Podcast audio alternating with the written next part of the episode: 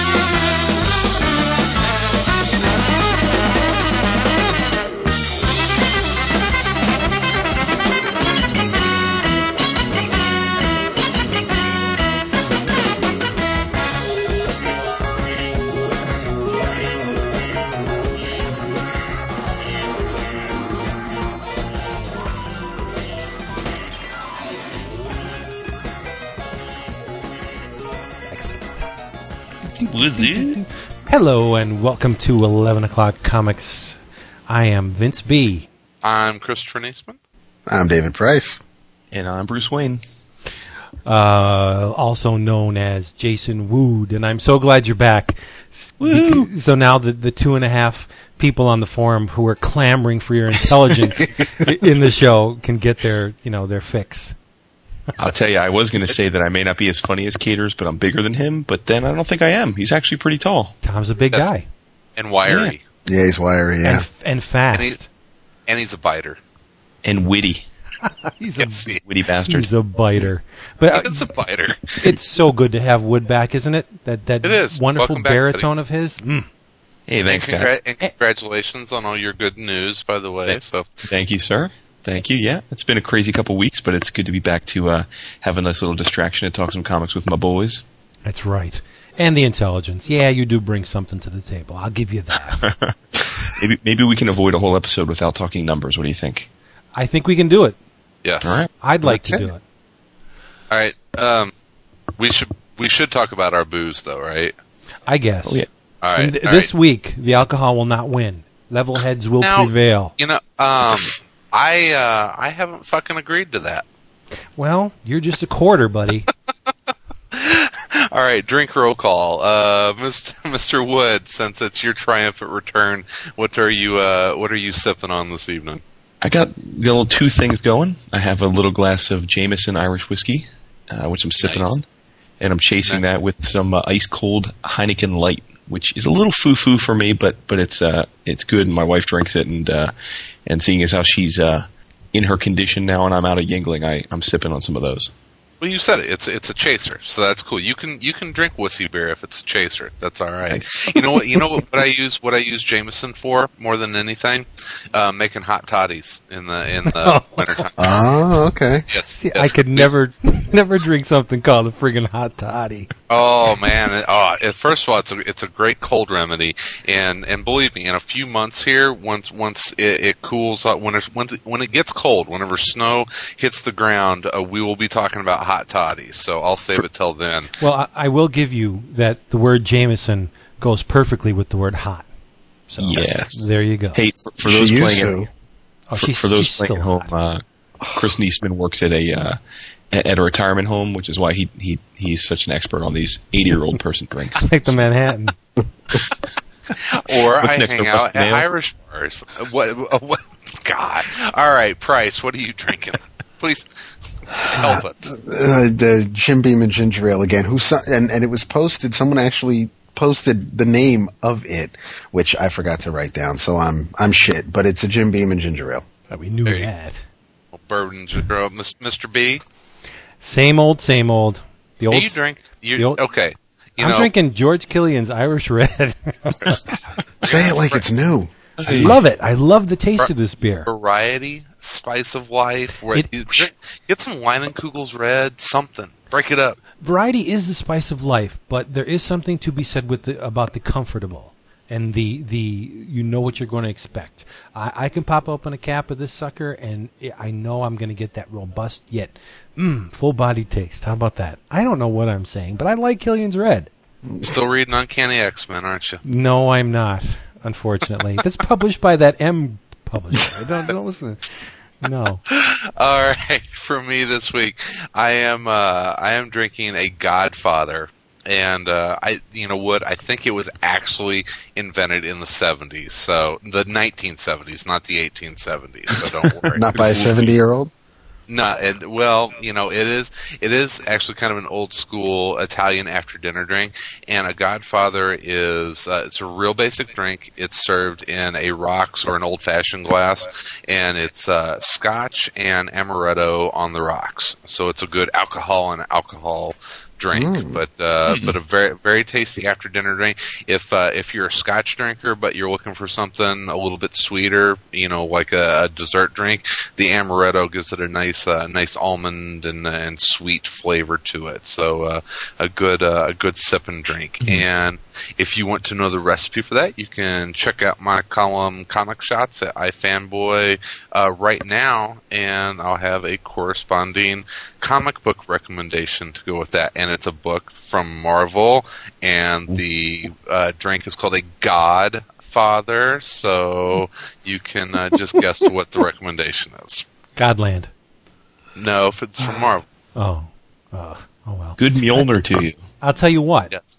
I do Got it. have a bottle of Absolut in the refrigerator Okay. downstairs. So if you can give me a vodka drink that doesn't take a whole lot of preparation, not a screwdriver, something. I've some- got- Red I've Bull and given- vodka.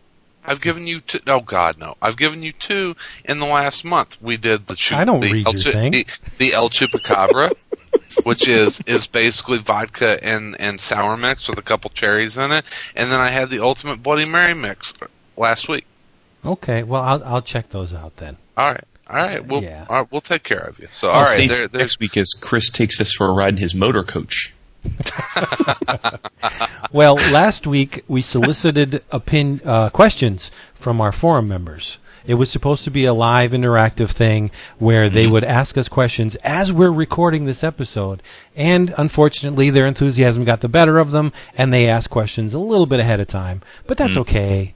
You know, those uh, questions will be discounted, uh, disqualified, and we're starting from scratch. No, I I would Oh. forego the rules in in the in favor of enthusiasm any day of the week, and and Oh. they are nothing if not enthusiastic. This is true. Yeah. So I mean, we got so many questions. I really doubt we're going to be able to get through all of them. So we should jump in head first right now, and in typical eleven o'clock fashion, I think we should start at the end because there's a couple wacky ones at the end that really made me chuckle. Sounds like, yes. Looks like the forum members have already been drinking. Yeah, well, no that's kidding. okay. Oh, Here's well, one so, from. so Vince, are you going to moderate for us? Are you going to? oh, I, I always moderate. Yeah. Nice. Here's All right. one from Heroes Mask. Good old Heroes Mask. He says, For those of you not reading Star Wars comics, what would you like to see in a Star Wars comic to make you take the plunge?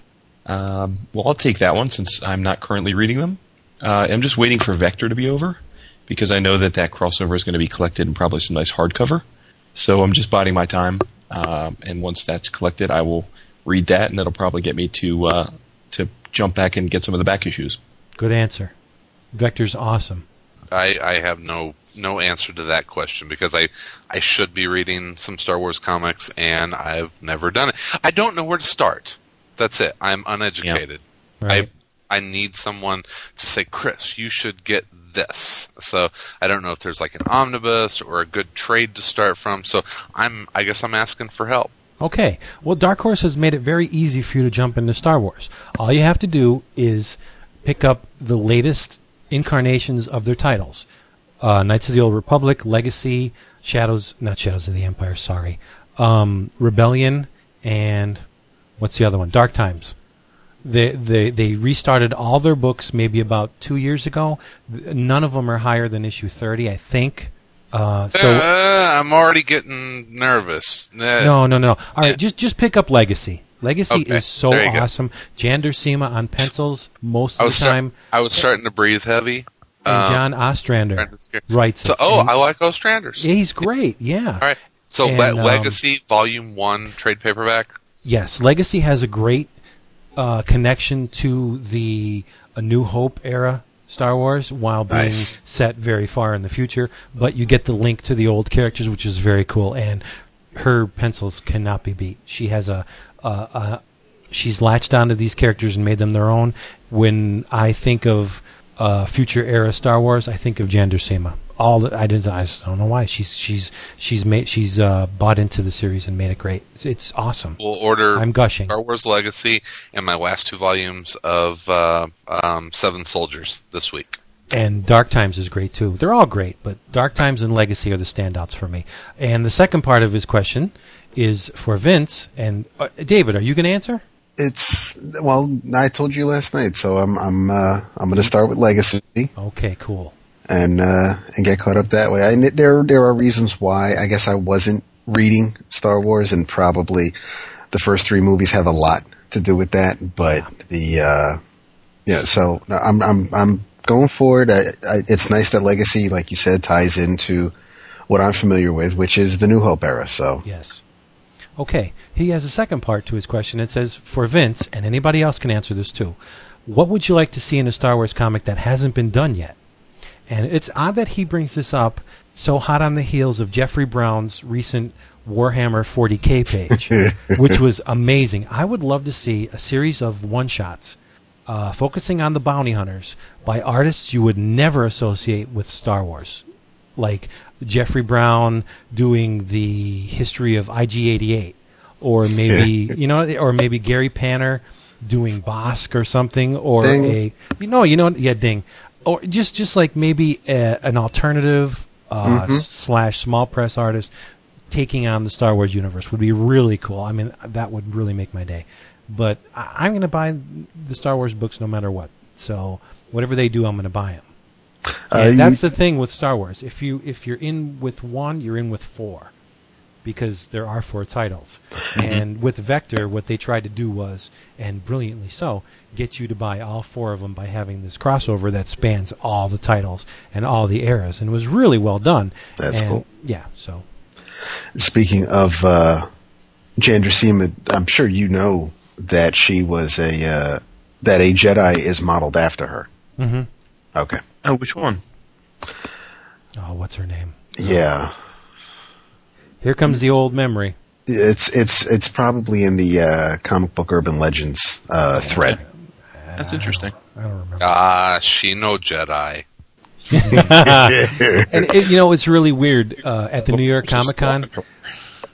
Uh, Ostrander and Duursema were sitting at a, at their little booth, and there was nobody around them. Marty and I walked right up to them. I got a, a beautiful sketch from Duursema. Ostrander talked to us about Star Wars for maybe 15, 20 minutes, and we left because we thought we were going to, you know, impose upon the guy. And then when we left, nobody was. It was this weirdest thing. Was her husband there? No, it was just her. Wow, And, uh, Mr. okay. Ostrander. Ostrander's cool. Ghost Oh, sure. cool. Yeah, he's he's a stud, man. That's, He's very cool. all right. M- moving next. on, yes, we got, have. We got, come on, let's go. I know. Even if we spend like three minutes on each of these, we're never going to get to them all. Let's get let's bang them out. All right, uh, El Dave, good old El Luchador. Why are people so obsessed with what is good for the industry? Isn't just buying good comics good for the industry? Is there more to it? Some sinister equation that I'm blissfully ignorant of? I'm actually going to drive to the south side and give that man a big old wet sloppy kiss because he nailed it. He's right on, Dave. Yes, people shouldn't be concerned about what's good for the industry because you know what? It don't matter. Just go out and buy the comics you like. Great attitude. I'm so happy you said that. I really am. Because I love you, but you get concerned with the mechanics of the industry a lot. And, less and and I- less all the time. Less, less and less all the time. Good, good. Because I mean, you know, that's like opening a little bag of gloom. It's it's it's a downer sometimes, but cool. Good, Chris. You're growing. You're maturing. right before our eyes. It's amazing. All right, anybody else have anything to add to that? No, how can you how can you follow No, up that it's- response? Yeah. It's cool. Uh, let's see. Let's. Uh, Tim has a bunch of these. Um, considering all these questions, is ep- is this episode going to be two hours long? Probably. I was- If I'm good with that. If so, are your homes properly stocked with enough alcohol? I was going to say. I'm, I'm going to have to I'm going to have to step away in in a couple minutes to refill.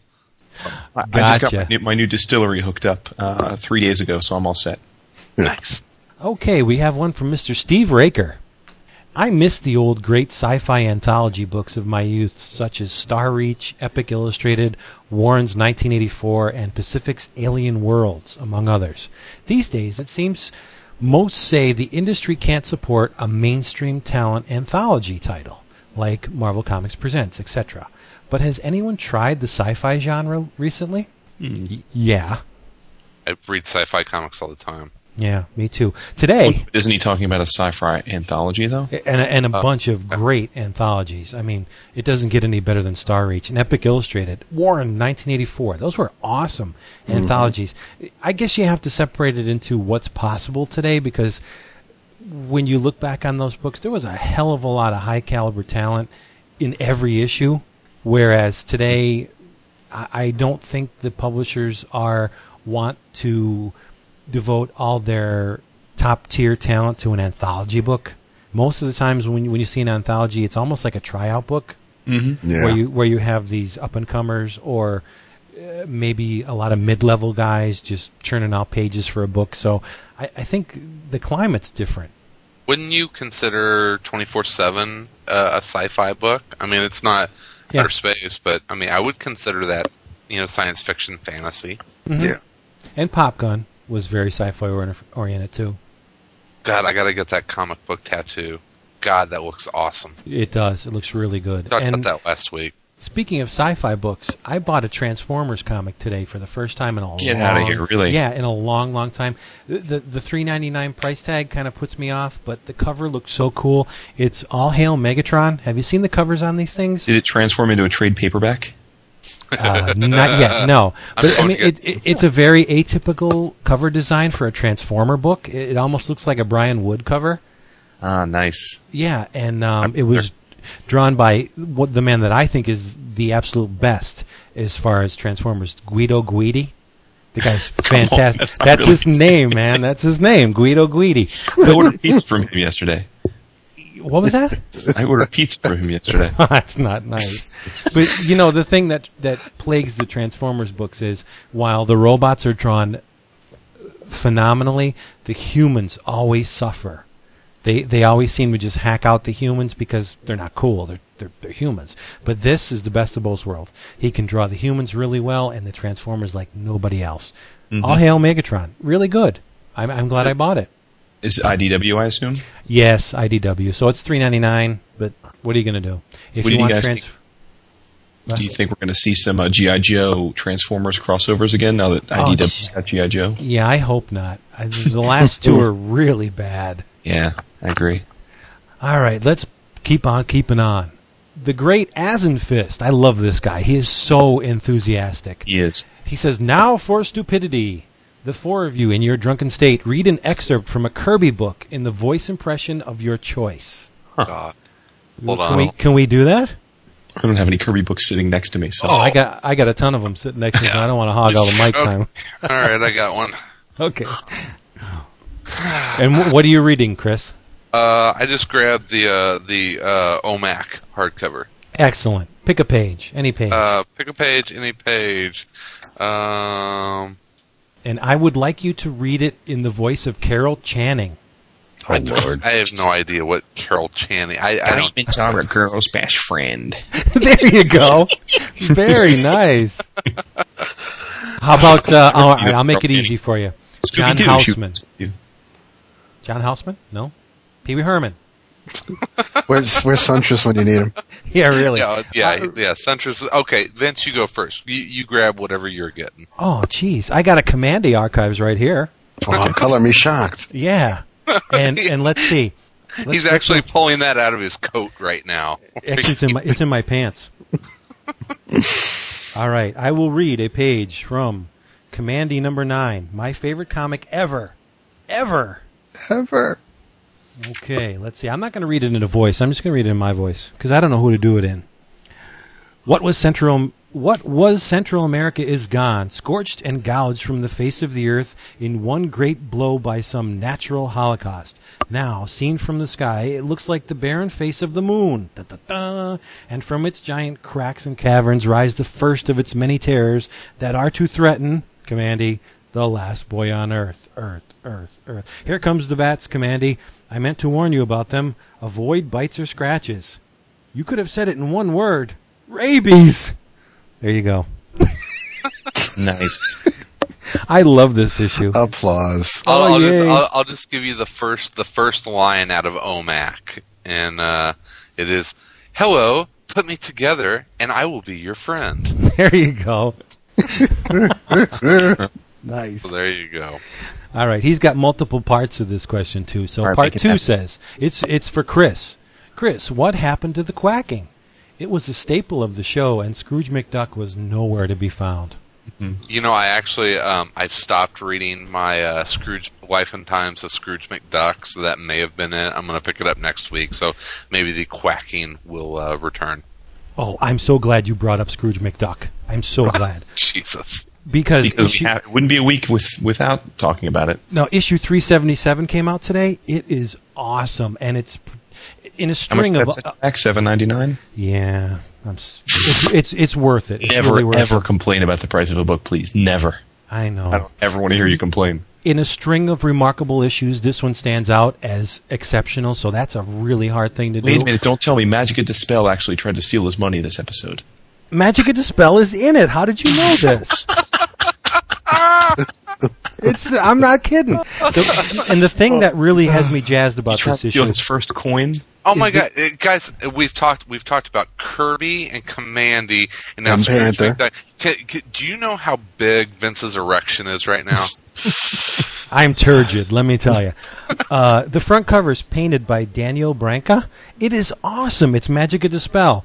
It, it and it's an. It looks like an oil painting. You got to get this issue. In addition to that, the back cover, Don Rosa, a beautiful illustration of Scrooge McDuck's greatest treasures. Don't laugh. This book is excellent. Pick up Uncle Scrooge. Stories by. Uh, Mas- No, Don't really. Four hundred questions. yeah, we do. Pick up Uncle Scrooge 377. I'm sorry. I just Vince, love ever the anarchist. I know. All right. This is next one. The next one is for me. God, it's good to have you back, Wood. It is. next next one's for me. It says uh, it's more as and fist. Vince, why does Marty keep picking on you? Because he's jealous. That's all I can say. David, how did you and Vince keep the friendship even with the demise of a previous podcast? That's a good question. That's a we very good uh, question. we were friends before the podcast. I can answer it in, in, in a, the most succinct, succinct way I possibly can and just say, I love David. I do. I love David. He's my buddy. I don't give a shit if he loves Marvel. That's his bag. I'm not gonna. I'm not gonna. Sa- no, no, no, no, no, no. I'm not gonna sacrifice. I will forgive him his I- trespasses. That's right. Really? I will never sacrifice friendship over something stupid like that. And David is my buddy, and I love him, even though he's Jewish and reads Marvel comics. Hey, you know. That's nice. Yeah, you know I love you. Wood, what do you think of your fellow podcasters? Uh, huh, interesting. Uh, well, I think David is Jewish and reads Marvel comics. I think uh, Vince is Italian and an anarchist. Yes. And uh, I think Chris may be drunker than I am on a given day. That's that's good. And one last question: What if John Siuntres joined you guys for an episode? Well, we probably wouldn't would get for- very little airtime. Yeah. There, there's there's a reason that there's a reason that John's uh, show is one-on-one interviews. no, no, no. We we should, yeah. I tell you what, we should we should seriously do the whole Chicago trip next year and sit down with John. John would be a great addition to a roundtable. You're right. John's a great addition to any kind of discussion. Yeah. Yep, yep. It, it's it's like he's got this encyclopedic knowledge of comics in his brain, and he can access any any part of it at any given time. He's a hard drive. That's what he Yeah. is. You know Any what? guy that loves Is sports this- and what- comics is all right with me. Oh yeah, uh, but but what's what's scary is that you know we had Tom on last week, and t- everyone thinks that Tom is the funny haha guy, and Tom He is is. very is very clever. He's very quick and has a great sense of humor. But I would put Tom's comic knowledge against Siuntres any day. Yeah. Tom Tom is people don't talk about how much Tom knows about comics. He mm-hmm. is his recall is ridiculous. I mean, but is it just DC or has he got the other stuff covered too? Um, he's got a lot of it covered. I mean, his his DC knowledge is is off the charts. But I mean, he's been reading a lot of comics for a really long time, and he has he has great recall. So, Yeah, um, his his mind for continuity and minutia, even though he doesn't get hung up on those, is is really pretty amazing. I I, I don't remember a lot of the stuff that I read last month, and he remembers stuff that he read years ago. It, it's really scary. Well, if Caters is listening to this, tell him that he and I have a Trivial Pursuit contest coming at next Chicago. Wi- wi- winner takes the other to a to a White Sox game. Don't Oh. make a don't make a bet with the devil. That's all I'm saying. okay, punk rock kid. I love this question. Could Jesus microwave a burrito so hot that he could even couldn't even eat it? And and I'm going to answer that in saying no because Jesus doesn't exist. Stop it. Stop it. I'm No religious discussions. Okay, part two. And this is this is comic related. Like my tongue. with so many film television writers making the leap to comics and so many creators making the leap to film television sorry comics creators who would you like to see make the jump to the other side comics to film or film to comics Uh, phew. That one's a good question, but it's one I, I guess I haven't thought about a lot. Let's see. Um, Well, I know I know that Chris is figuring out a way to work Rucka into this conversation. So. no, he's already done it. TV, really? Or film? Uh, film. Uh, yeah, he's, Whiteout's coming out. Um, Mhm. He was uh, an executive producer on that. Um, i can add to- something I- I'd- really quick while you're thinking I'd love to see. I'd love to see Remender um, do some work in, in TV or yeah and, and he has. He was. I mean, he's done like animation and stuff for Iron Giant and, and whatnot. But I'd like to see him write for um, do do some screenplays for film. I can do some fun stuff. cool david Uh, Swierczynski, because of because of what I've written, what I've read from his novels, and how he's working the comic book page. I'd love to see what he could do with a uh, with a crime noir, e- e- even a TV show, but but definitely a movie. And I I can see his novels playing out as a film, so it would it, it would work really well. I'll tell you what it'll be really good for the first four seasons and then it would suck after that i'm just just just kidding jms okay No, no, no, no, not Straczynski. who'd you say Duane Swierczynski, writer on Iron Fist and Cable. Oh, Yeah. see, I thought you said Straczynski. I'm sorry. it's all right. Uh, who looks bad now, huh? Me. Hey, it's There you, you know go. he, he already did Babylon Five anyway. That's what I was Yeah, saying. The fifth season. Oh, sucked. okay, did it really? How about Oh, uh, it was horrible. That have- wasn't have all. That was that wasn't all Straczynski's fault. So True. oh true. wow! Don't no. His name was on it, man. It's just like Paul Dini, Just with- like Jeff with Johns. Countdown. dude, your name is on this podcast every week. and it's always great, is it not? okay, we got one from Steve Raker. Another one from Steve Raker. As older comics readers, we all seem to have that time in our past when we strayed away from comics, such mm-hmm. as when faced with consistent opportunities for sex. I don't know what he's talking about there. Drugs and rock and roll, or college, both, etc. And then we found our way back. For me, mm-hmm. Secret Wars 2 sent me away, and uh-huh. Starlin bringing Thanos into Silver Surfer brought me back. Wow. What's, what's the scoop for you guys? Money. Um, it, it was college for me. I mean, I, I was a rabid, you know, rabid collector up until college. Went to college, had no money, was busy, was drinking, getting laid, stopped reading. Got done college. I- had a serious girlfriend who's now my wife, and I started reading comics again. Cool. So, yeah. Uh, what drove me away is something that that I. here we are getting into an industry talk. Uh, something that something that I feel um, pretty strong about today is that um, Death of the, Brew. wro- uh, the wrong comics. Ha- the uh, the industry has has a tendency of promoting the wrong comics.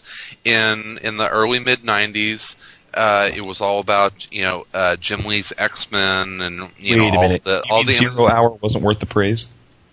No, but stuff like Starman was, and Starman wasn't getting, um, you know, Starman, Sandman, Love and Rockets. I wasn't aware of a lot of the great comics that were coming out in the '90s. I got bored with comics and moved away from them because I didn't know about a lot of the great stuff that was happening.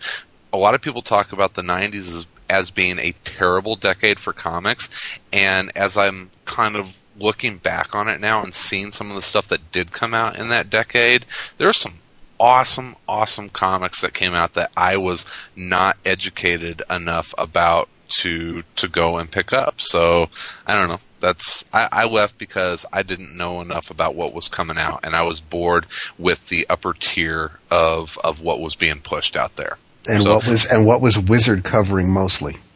I didn't read Wizard. I you know I I did you know that's yeah it's it's you know You're a better man for it, but you would never find Starman or Sandman written exactly about in Wizard. Exactly. Oh yeah, there was that one column that you would. That uh, it was two pages. Oh, in the back? would- yeah, where they would focus on the indie stuff. Yeah, even early on in the magazine's run, they they always had at least a page on what was going on outside A of. whole page. Wow. Well, no, I'm well. They, hey, they had to cater to the the readership. yeah, yeah. They had to get the Bart Sears pinups. I know. I dropped Wizard when they stopped giving those little funky uh, trading cards with it. I used to love those trading cards. nice. Uh, all but, right. but yep, but I'm back I- now. You know, I, I, there's never been a period in my life where I have haven't bought comic books. Where in, in the '90s, Marvel pushed me away, but then I just went to something else, like the indies or the the undergrounds or small press. I just, I've always bought comic books. I, I don't, I can't envision a time in my life where they would not be uh, in there. So That's cool. yeah, but the, Marvel did shove me out with all that that uh, homogenous image style art that, Yeah. that happened in the and, and DC Mark to a Pacello. point too. They were they were trying it. There was a lot of DC books in the '90s that looked like image books, and I Oh yeah. stopped buying them. You know, I think a lot of the Green Lantern stuff was marred by image style art. Those were really great stories, and unfortunately, they weren't illustrated as well. So funny. What what what would you describe an image book looking like today? Freaking Young Blood. No, oh, you no, mean like- today? like today's oh, yeah. image. It- I mean, well, that that just goes to show you how they turn the company God, it's it's, around. ama- it's amazing how, the transformation that that that that publisher has has gone under. Yeah. It, it's it's amazing. It's not the whipping boy it used to be. Um, true. True. Awesome question from Dallin. If each of you were to cut your entire pull list down to just one single monthly comic, what would it be and why? If the if your choice is an indie, what would it be if it had to be one from the big two? That's an awesome question. Very very tough question. Oh man. I mean, I think my answer would probably change every every couple of days, depending on my mood. But I, I guess I'll say Fables. Oh, good answer. It's And just see, you're- you're- covering both. every month. You know, it's, Yeah. it's every single issue. It's it's still one of the few books although actually, you know, it sells well in trade. It's one of the few books I think that is an actual worthy monthly periodical with a great, a great. Right. It's worth reading every month, and uh, and uh, yeah, but it would be tough though because I'm very much a superhero guy, so it'd be tough to give up that completely. But yeah, Fables. Good answer. I'd have to say uh, Fear Agent. If I had a, you know, mm, all right, Fear Agent and or The Boys. I don't know. um, Fear. I'd have to go with Fear Agent. And if if it if I was strictly limited to the big two, yikes. yeah, that's a real hard question. I'd uh, mm, Jonah Hex. Wow. Yeah. It's tough talk. Interesting. Yeah, Jonah Hex is awesome. I see. I don't consider Vertigo. I've still never read an issue of it. Oh man. Oh my God! You oh God! Get the first trade. Yeah. Yeah, I need to do that. Oh, it's And I like Westerns really too. stuff. It's just you know what his he just he's so ugly. It just it bothers me. Oh yeah. There's a uh. reason not to read it. that guy's fugly. I'm not reading that book. That's why I don't read that. That's why I didn't read Swamp Thing. I couldn't. I couldn't accept the premise of Swamp Thing like having relationships and stuff. I just couldn't- Love knows no bounds. Okay, just because he looked like a plant with a big old. Somewhere right now, your wife's listening to that saying, "Ain't that the truth?" Oh yeah, yeah. Uh, Chris. Oh, that's uh, that is such a hard question because that's not asking what your favorite book is.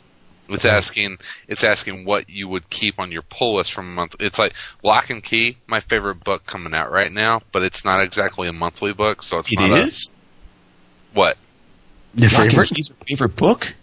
Lock and Key Yeah, is you- far and away my favorite book. Where have you been the past? Oh, I got you. He's being facetious. Um, facetious. Um, He's being Bocephus. uh, you know, and then there there are books like uh, Walking Dead that I Mm. I have to read every month, but that book hasn't been as meaty uh, as it has in the past. I'm not getting Preach. as as as much out of it each month. Um, probably the one that like the monthly comes out every month. Look forward to the most. Can't imagine not reading it. From the big two is Captain America. Love that book. Love that book. Dallin continues. of course. As, as Vince sighs. The uh, the three trade paperbacks you would hope to have on you when you get stranded on a desert island. Oh, that- that's easier, I think. yeah. Well, take Uh, it away. Watch- certainly, Watchmen. Uh, no question about that. I would say uh, JLA Avengers, just because I could look at all the pretty pictures for years on end. And the last one, let me think here. Um, whew, Wow. I don't know. I'm just looking through my trade book and thinking which. Oh, um, let's go with. I'll go Millions with uh, New Frontier. million- New Frontier. Ooh, really? Nice. Wow. Nice. Yeah. Bastard stole one. Yeah. Well, that's okay. I would take, um, let's see, the first volume of the Kamandi Archives, Gary Panter's Jimbo, and probably From Hell. Mm. Excellent choices. Yeah. Now, now are these trades, or can we go with the you know the the big the big hard bound ones? Yeah, you Yeah. could go with the, with absolutes. I would think. All right. Um, I would go with yeah, New Frontier, just because it's pretty much my favorite my favorite book ever. Mhm. Um, Is it really ever? ever. Yeah. Wow. Yeah. It's it's it is so so good. It is. Legit, It just son. God. It ju- it just hits every you know every emotion. God. It, it's it's just so good. Um, probably um the the Frank Miller Daredevil omnibus. Mhm. Uh, just 'cause I, I I love those stories, and uh, last one like a th- uh, um air. Probably. yeah, yeah I, I'd have to. I'd have to go with uh, with Watchmen. I, I just be, Nice. just because there there's so much that you get out of it each, Sage each and every time. Yeah. Yeah. So, God, It's a, it's a I- hard question. Wouldn't wouldn't I are more alike than I Yeah. thought?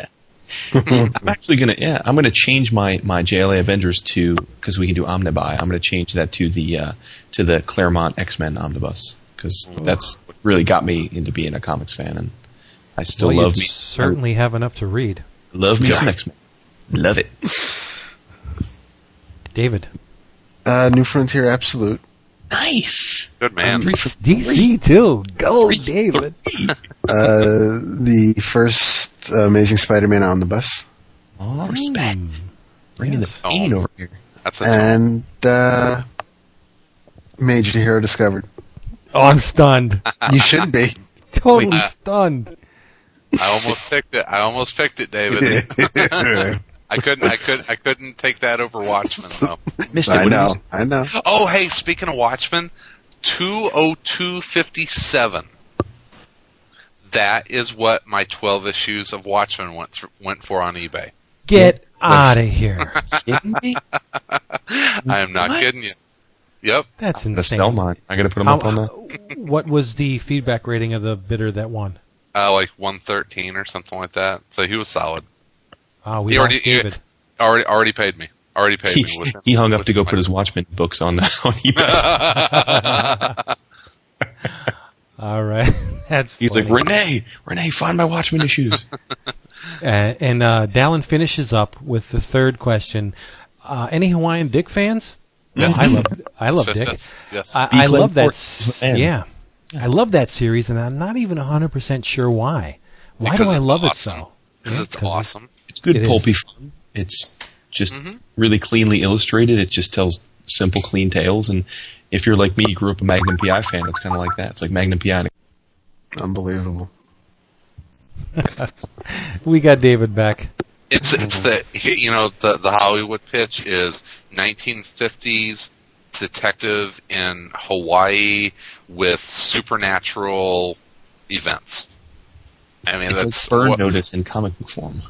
What what can you you know what's not to like about that? hmm So yes, love Okay. it. Welcome back, David. Yes. Thank you. Did you get Renee to pull out the Watchmen issues for you to put them on eBay? No, no, sorry. All right. Uh, the first of many questions from our good buddy Dan, aka Papercut. Nice. What What is your best comic related moment? Not one that can be found between the covers of a comic, but one in real life that could have only existed because of the medium. That's good. Well, I don't have an answer for that. I, I have I have two, and one of which Dan was present for. Uh, first one, well, the one with him is uh, every every chance that I missed talking to Matt Wagner at Wizard World Chicago a couple of years ago, and, and Dan was right there to laugh at me every chance he got. And uh, but at my old comic shop, there was a. Uh, the the owner died and, and, and his wife was throwing together a little service and there were uh, there were some professionals there like uh, Mark Texeira, Ray Lago, uh, Joe Michael Linsner, and afterwards a few of us went to uh, went out to dinner and I'm sitting across from Tex and I was just you know this was before I was really going to conventions so it, this, this was just completely blew my mind. it's a good That's story. pretty much mine. I, and we and Tex and I kind of met years before that uh, because of where he used to live and, and where my father had a part time job and and he ended up.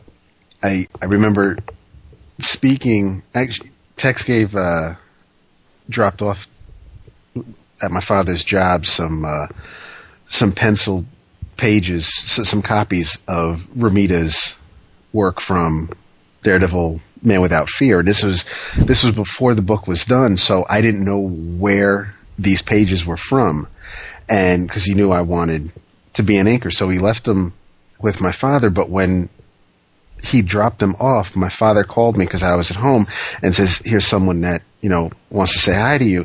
And I was, I don't know, maybe 15, 16 years old, or, but he, he tells me who he is, and of all the things to talk about, I mean, this was after Psi-Force, this was after Hex, this was, you know, Ghost Rider was, was being done, and the only thing I could think of to ask him was, I remember his work on Power Lords.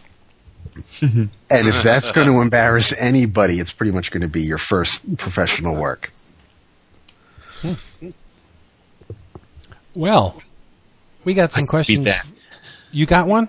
No, I said I can't beat that. Yeah, I have no recollection of, of any incident related to comics that wasn't. I mean, I'm old. There's so many of them I can't even dredge them up. Shouldn't Let me we think hear about this for a Mr. while. Comics, though? Yeah, I mean- we we should. You, you shindig, you uh, you kowtow to the stars, my friend. Let's let's hear some stories. He doesn't have any. Me, the the day I learned the word podcast, everything after that has been a blur. Yeah. It's, it, I mean, I, I cannot pick a single moment. Oh, I Hold on. have one. The last three years have been ridiculous. Jesus, Yes. it's staring me right in the face, or staring me right in the ears. The amount of people that we have become friends with through comic oh, sure. books. Yeah. Sure. Good point. Sure, absolutely. Jeez, how could I be so stupid? Okay, Pat Loika, the awesome sauce himself. You guys are like the ultimate supergroup of podcasting. obviously, obviously, Pat's been drinking as well. I mean, mystery. Yeah, well, Which band would you compare yourselves to? I'm getting a damn Yankees vibe off you guys. Oh, okay, God. The say the- love meter no. for the Loika just dropped about 50 notches. I'm thinking. Uh, uh, well, I was going to say the power station. fire hose. Let's just not even go there. Why I'm does gonna, I'm gonna, I'm gonna say rock pile. why does Chris hate freedom? Because he's evil. I do not hate freedom, and damn it, Loika, I support so many Marvel books. I just, I, I wrote an article. My, you know, in comic shots, I've done how many? What, four of them? Two of them have been Marvel books. So, so point. suck it, Loika. Oh no, don't Oh. say that. Gee, He'll kill you. David or Wood, I only have one question for you two. Uh-oh. If you got a chance to reimagine Marvel's Nth Man for the new millennium, who'd be working on the book? Go ahead, Pat dude. Loika, Pat Loika would be drawing it. Ultimate Pat Loika. Oh yeah. Mm-hmm. Dude, all I remember about Nth Man is it was at a time in my life where all I read was Marvel, and I bought every single Marvel book that came out, and that was one of the first books I ever sat there and thought to myself, why am I reading this? Wait, that that was it? Not NFL Super Pro? No, 'cause I'm an NFL fan, so. Yeah, I knew that was coming. Wasn't Nth Man released uh, the first appearance in Marvel Premiere or Marvel Preview, one of those types of books? I I don't think, even know who Nth Man is. I think Marvel Comics Presents, actually. Oh, oh, I'm thinking 3D Man. I'm sorry. Yeah, no, you're thinking. Yeah, Yeah, no, 3D Ant- Man Ant- goes way back. It's like a white haired Steven Seagal samurai guy. Oh, Hey, I- um, David, why wasn't 3D Man in Agents of Atlas? They couldn't find a way to bind the glasses to the comic. because he was he was in he was in Don Glut's um, What If story, but he didn't make the didn't make the grade in uh, Agents of Atlas. I was just you. curious. You're Don Glut. What? Knowledge. It's, it's serious. Well, I read that story, and it's all of the Agents of Atlas are there, but 3D Man was the one character that didn't that didn't I make think the I, transition. I think that's a question for Jeff Parker, not for me. okay. I was, you're the Mar- Marvel guy, so I figured. I'd know. That's Wood's true. standing right here. Yeah, but Uh, you're I'm the sorry. you're the voice of Marvel, man. no, I am not. All right. Yeah, you are. Anyway, It's- uh, keep going. Vince, have you I'm seen here- my giant-sized man? What'd you say? So I'm here to talk numbers. When you guys want to talk numbers, just wake me up. Vin- nice. Vince, have you seen my giant-sized man thing? Yes, I have. It is fabulous. Wrong. I- If the I- show accomplishes, huh? I stayed in a hotel room with Pat in uh, in New York, and I did not see his giant sized man thing. Oh, it's awesome. It's got a yeah. Well, never mind.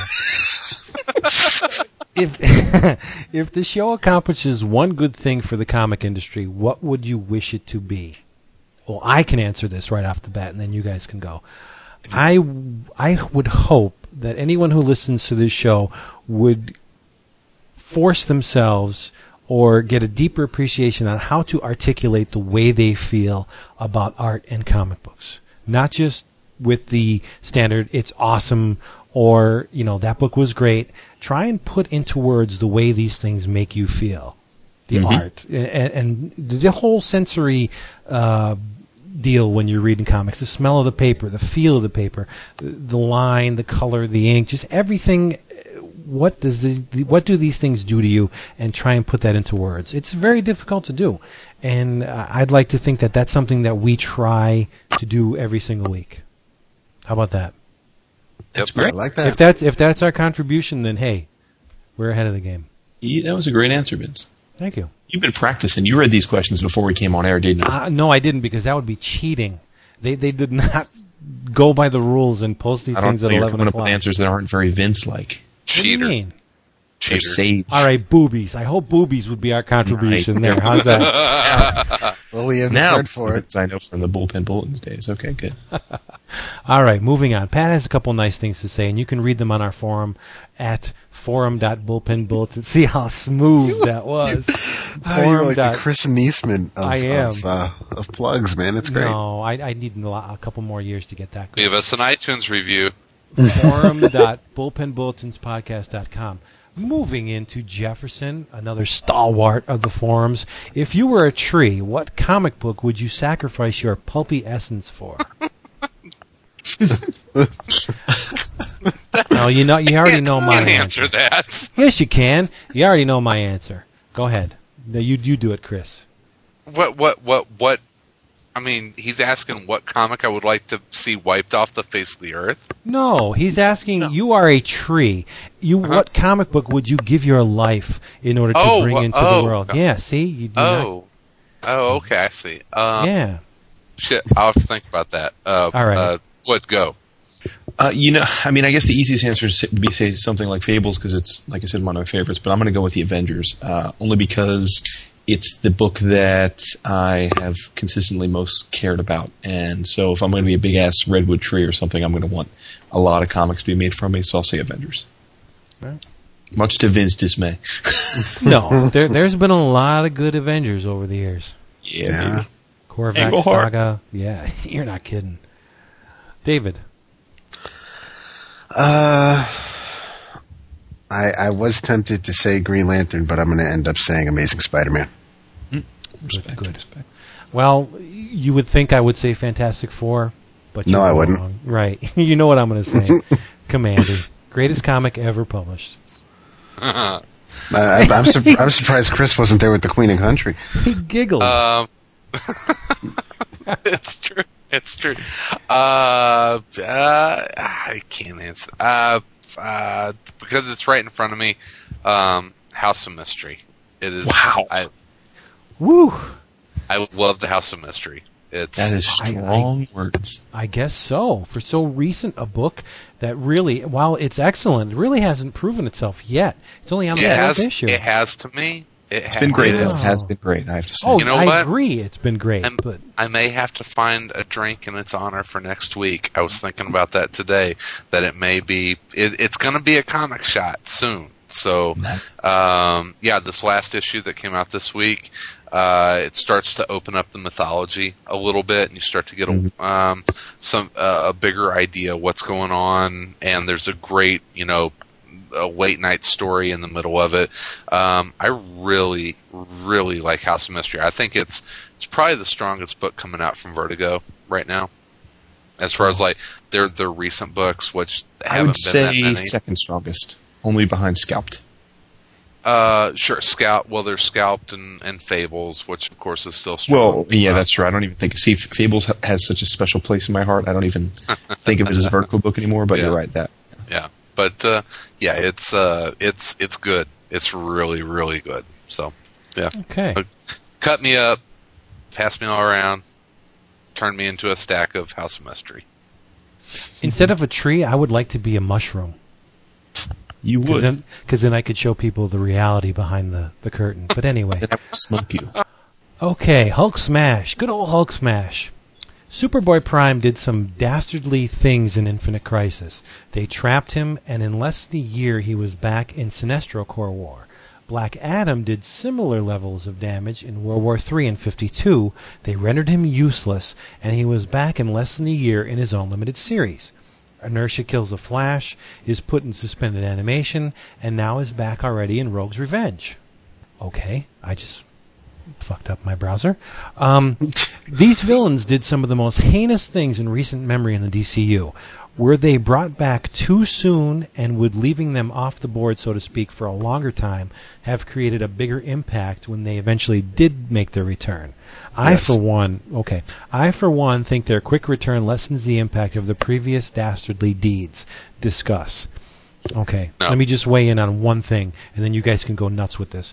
I am with David, and I know what he's going to say. I think Superboy Prime should be left on the back burner f- until Final Crisis. I do not think Superboy Prime should have been in uh, Sinestro Corps War because he was really an afterthought.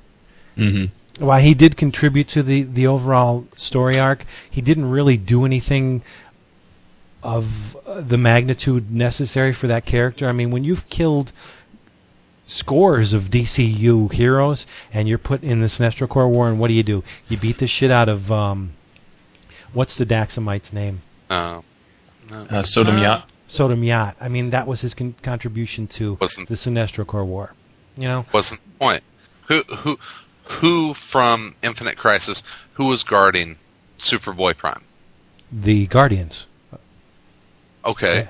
Do you, do you think that maybe that's a the, a fairly important plot point in the Sinestro Corps War is that you have this extremely powerful weapon that that the Green Lanterns are protecting that could be used against them. I thought it was I thought it was extremely logical and I I thought it fit the story. I didn't have a problem with it at all. And Well- the the thing about keeping keeping bad guys on the shelf for too long is that i- i- is that comic fans have a fairly short term memory and it loses its impact. I mean, I, yeah, I don't think that applies every- to Superboy ev- Prime. every week we we argue about Superboy Prime in some way or another. It seems like, and it's because he's a hot button villain, and Yes. that just shows me that you know what we love to hate him. Mm-hmm. So they're doing exactly what they're supposed to do with a villain. We we love to hate him. Right. And to be honest with you, Mm-hmm. his inclusion into Sinestro Corps War was one of the reasons why I bought the book. I'll be honest. Hmm, Okay. Yeah. But as far as the power that character wields, I think he wasn't used to greatest effect in that series. Uh, technically, from I mean, we know what this capable this character is capable of. He could have leveled the playing field in the in the Sinestro Corps' favor way early in the game, but they never they never utilized him to his. So he's his one of the he's one of the few planet movers that Right. exist in DCU, Right. and that's I mean it's it's yeah I, they made him too powerful. So Right. And I don't think it was a detriment to the series. I enjoyed seeing him in there, but I think he was underused to a certain effect.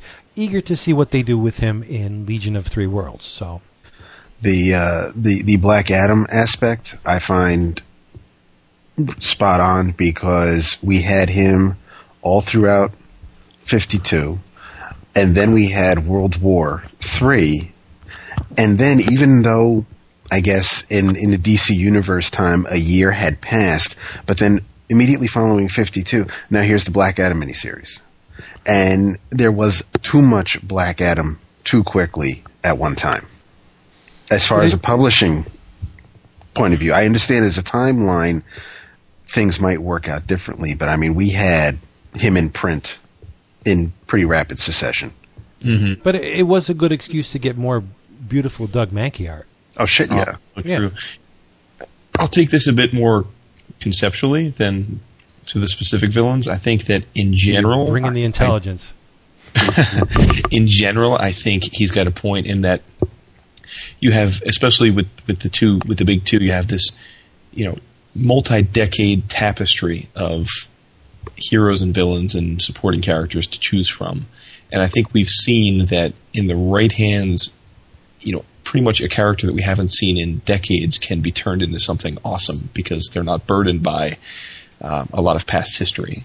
And then you have, you know, I know Johns is really making a name for himself these days on the Superman book or action book of taking some of the Superman villains and, and all of their convoluted histories and turning them into very cohesive um, history that works. So I, I guess I do agree that all too often I'll be reading, you know, insert random Marvel or DC book here, and I'll see some villain that I feel like I just saw a year before and think, ah, those these guys again. Isn't there somebody else we can have for the story because they're like those fill-in guys? I mean, it's like the uh, the Wrecking Crew in the Marvel universe, right? I mean, it seems like every other month the Wrecking Crew is the you know eponymous evil group that some The- some hero wants the to be. Royal Flush Gang. Yeah, exactly. so in that regard, I think yes, we, there's way too much of a of a of a backstory. I mean, look at the Who's Who or the official handbook of the Marvel Universe, and think of all the characters that played bit parts or were in one shots that could be turned into something cool or brought back. So I'd like to see a little more creativity. On the other hand, I think a couple of the villains that he mentioned specifically, um, I don't think necessarily they fit this mold. I think Black Adam's a really complex character, and I, I love the monkey limited series. Thought it was pretty interesting. Um, and I'm actually in Chris's camp on um, Superboy Prime. He annoys the hell out of me, but I think it actually makes sense for him to be in all of these stories relative to the fact that A, he's representative of the typical fanboy and it's a little bit of self parody, and B, he is, as you guys mentioned, one of the most powerful beings in the DCU right now. So I think it kind of makes sense to have him there. Um, I- so. I think we might be seeing his third and maybe for the for the foreseeable future his third and final act with uh, with the Legion story coming up. I sure I- so. I- yeah, well, you know, I, I think that Johns is probably feels the same way that he's used that character enough to do what it needs to do, and, and he's going to, you know, kind of put him away. But I, I imagine that this Legion of Three Worlds story is going to be kind of the the not the final, but the almost final story for for Prime for a little while. You know, it's Yeah. it's eh, it's time to it's time to put him away for a little bit. He's he's been on the on the on the front burner for for long enough. Well, here's a bunch of different questions from our buddy Gawain. Screw the comic talk. Let's see what happens when four podcasters put aside the bullshit and just get real. oh, he watches too much Real World. Yeah. Yeah. What what person in your life was the most influential? Oh, What wow, he one- really does what- get real, huh? Yeah, what one person in your life was the most influential? Oof. Wow. Dad, my dad. I mean, Yeah, I would say the same thing.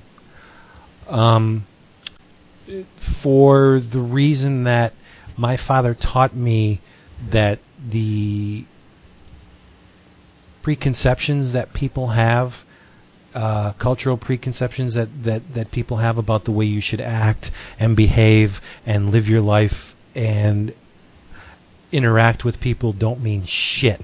mhm. My father taught me to live your life the way you want and don't worry about anybody else. They don't matter. That's what my dad gave me. Yep. so there you go. I, I well- mean, uh, no, go ahead. No, I was going to say. I mean, I, I my initial thought was my dad as well, uh, but I guess I'll, I'll say my wife actually, uh, only because. Well, uh, because I mean, uh, since we're keeping it real here, uh, you know, I was kind of. Uh, I know this is going to be shocking to all you people that joke about me being about the numbers, but I was pretty much on track in my life to be, you know, a guy that worked 120 hour weeks and you know lived in a you know, penthouse in Manhattan, and all I did was work, you know, for as an investment banker for you know, and didn't have a life. And then you know, I met my wife in college, and my whole perspective on the value of friends and balance and, and sort of a work home balance really kind of came into perspective, and it, it fundamentally changed my life. So um, you know, I think I'd be a completely different person if uh, if it wasn't for her. So There you uh, give her the props. Beauty and the Beast. my wife, she's not a beast. She's hot. oh, nice. Yeah, my my dad taught me the uh, the importance of a good stiff drink. Mu- much to our benefit. go, Mr. Neesman. Uh, David. Uh, I want to, or maybe should say my father, but it's he was a single parent raising me and my brother, and, and I think he did a pretty good job with everything. But um, there are some things that I see now that I'm really not like him in, and uh, I know my grandmother. I know his mother had a lot to do with typical, you know, Jewish grandmother, just making sure shit gets done on the straight and narrow. But uh, I'm I'm I'm kind of getting ready to bite off wood here and uh, and say my wife as well. So it's it's kind of like a mix. I don't know if I really just have one most influential person. Oh, that was the question. That is the question. So I, you know, I have to get back. Okay. What goals do you hope to accomplish in your life? Shit. Well- this isn't it. You, I'll just say, uh, not to sound sappy, but to raise my kids the best way I can and give them an appreciation for art because their mama don't have one. So Hilarious. as as long as my kids turn into good, honest, giving people, then I've done my job. Respect it. Yeah. Chris, come on. Um, had to leave this place better than I came into it. Yeah. David. Do unto others. I just, you know, I just the, respect and you know, just treat people the way you want to be treated, and and you know, hopefully, karma will come into play. Karma always comes into play. Karma, baby. That's right. And Mr. Wood. Uh, I, I guess um, somewhat like what you said, Vince, but relative to my my kids, I mean, I just I hope that I can do everything in my power to make them great human beings, you know, uh, and uh, and help them understand that they don't have to do what their dad or their mom or their friends did in life to be happy. You know, there's a lot of different ways to be happy. Good So- question. See, when you focus on art, it's about creation, and then if you're if you're focusing on creation, you don't worry about the destruction. You know what I'm saying? So, an, an intensive study on art is what everyone should have. Everyone should be worrying about making the world more creative instead of this bullshit notion that we have to kill the other guys to get to get ahead. That drives me. Uh, it's not right. It's not right. But anyway, Sun let's Tzu would go. argue that that's an I was gonna say these questions are killing my buzz. Can someone ask Yeah, me what know. our like favorite mutant power is? Okay, uh, we'll, If you we'll, could have we'll any do- mutant power, we'll do one one more from Mr. Gawain because he's too real, man. It's too real. What are you the most proud of so far in your life? Ugh. I got one. The fact that I can burp and fart at the same time. without shitting your pants. yeah, I have Nice. ama- I have amazing anal control. Ask Marty. I can get like a tone from learned it that in prison? No, I just have a, a, an amazing control over my my dupa. No, I don't know. What am I most proud of? My kids. This isn't it. Oh, okay. My Yeah. kids. Yeah, same here. I mean, I I think as a parent, it's hard to. If you're not the most proud of your kids, then it means you probably have some kind of issue with your kids that you need to work out. Oh, my, my Nina's at camp for this for the week, and she's my oldest. In case anyone doesn't know, and uh, oh hey, uh, it's killing me. Just trying to keep it I, light I, here. I cannot stand to be away from from my kids for any extended period of time, and she's Mm-hmm. gone since Saturday. It is really killing me. But you know she's loving it. my oh, of course. My wife said, "What is wrong with you?" I said, "There's a void. I'm missing something. There's a part of me that's not here. M- m- you know, my oldest is gone. It, it's not right, and yeah, Hmm. it kills me when my kids leave." But anyway, let's get some comic questions here. Oh I know- shit! All right, but tha- that's good. That's good. Yeah. Uh, Punk Rock Kid says, "So I really like this girl. What's the best way to woo her?" Dude, walk up to her with your zipper hanging down. they, they they cannot resist that. well, wait a minute though. If he's hung like a titmouse, then you don't want to do that. I don't think so. He's Uh, punk well, rock, man. maybe he, you know, if she likes to laugh, then maybe that's all you need. You're you're asking four guys that get together on Wednesday nights And one who gets two together on hours to Friday talk about night. fucking comic books about dating advice, dude. Okay, no, sorry. Yeah, Do- Dr. Drew, we ain't. All right, I've let's been go. with the same woman since I was 20, so I, I can't help you. All right, I have a a, a blitzkrieg Here's- of here's one questions from, from- Freaky Tiki. Well, you got Okay, one? good. No, no, I was I was going to say, you know, we haven't we haven't heard from. Uh, No, Tim. Yeah, he Yeah. asked a lot of questions, and I was going to do a bunch of them in a row to give the spotlight to the Monkey Man. I love his avatar. What was your gateway into comics? For example, a licensed comic adaptation, a cartoon, a movie, a toy, etc. For the record, mine was G.I. Joe number two by Marvel Comics. So, Ah, the great Larry Hama. that's right. Rules, dude. You don't like Larry Hama? And I her like I, it, I said, I said And Herb the, Trimpe. the great, the great Larry Hama. Trimpy No, kicks it's against- ass. does indeed. No, it was the publisher. I said, "Oh, Yeah. Oh, okay. Yeah. Uh, Um, I can uh, answer this in one second. Let me just get it done. Fantastic Four number forty-eight. That's the que- that's the thing I Oh, always shit. say. Yeah, Shit. fanta- it was my first comic book. My uncle John Yes. bought it for me. It's awesome. Yep. Mine That's was why- Amazing Fantasy number 15. Oh yeah. Drawn by my uncle Steve Ditko. Uh, no, I talked about it a lot. Uh, Doctor Who. Uh, the, the Marvel premiere Doctor Who got me. Oh, this the Simonson one. The one with the Simonson cover. Yes. Oh, I love that issue. I have like six of those. Uh, Da- Dave Gibbons interior art. Right. But the the cover with the Tom Baker with the scarf wrapping around the TARDIS and the Oh, yellow. you had to bring up the awesome scarf. cover. Yep. Oh, what's wrong Yep. with the scarf? You want you want a, you want a Because jelly Chris, baby? Chris has one. Does he really? 26 feet long, baby. That's for Thursday nights when him and Marta get jiggy. That's drinking night. Right, Wood. What was your first uh, gateway to comics? Oh man, you know, I don't really remember the first comic I ever read, but I definitely became a quote unquote collector and obsessed thanks to the official handbook of the Marvel Universe trade paperback. Yeah. I was uh, I was shopping with my mother at a mall that we didn't usually go to, and we were at the food court eating lunch, and right across from the food court was a comic shop, and I had never really seen an LCS before. You know, I'd always gotten my stuff off, you know, at a bookstore off the racks at a 7-Eleven or something. And I said, "Oh, I got to go in there." And I walked in, and it was like frickin' a religious experience. And this is coming from Yeah. and I looked all around. It was overwhelming because there were literally thousands of comics, and I had no idea where to start. And then sitting on the shelf was the third or fourth uh, tome of the, the, the deluxe trade paperbacks of the OHOTMU that came out back in the 80s. And I grabbed it, and it was like an encyclopedia full of superheroes, and it baffled me. So I begged my mother to buy it for me. It was like, you know, 15, 20 bucks at the time.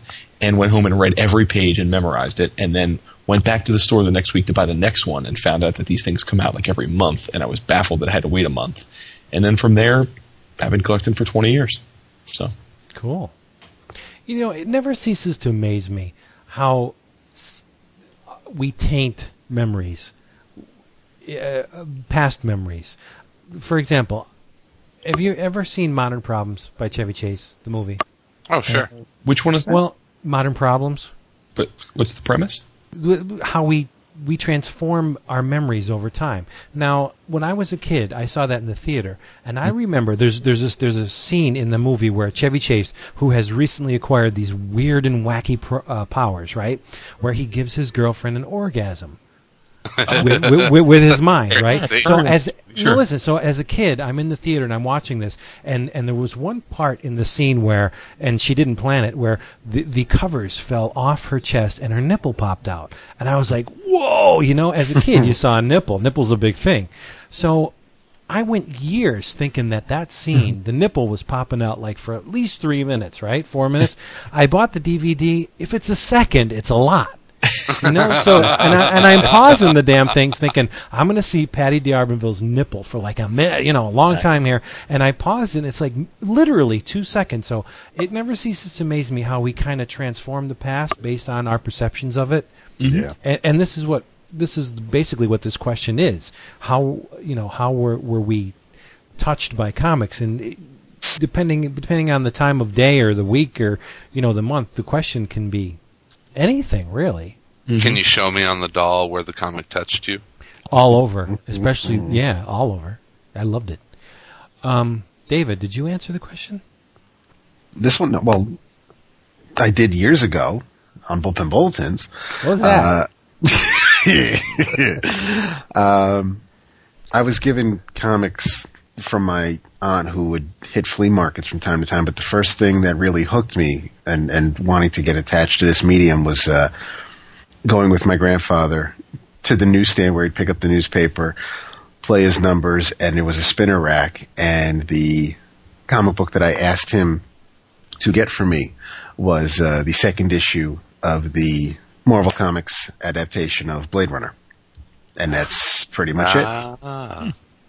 Great Al Williamson artwork, and and it's funny because here I am, like I don't know, eight years old maybe, and uh, um, I want this comic book that's adapted from an R-rated movie, and and the and the issue kicks off with the scene where he is chasing, um, oh crap, um, Joanna Cassidy through the streets, and she's wearing her see-through raincoat.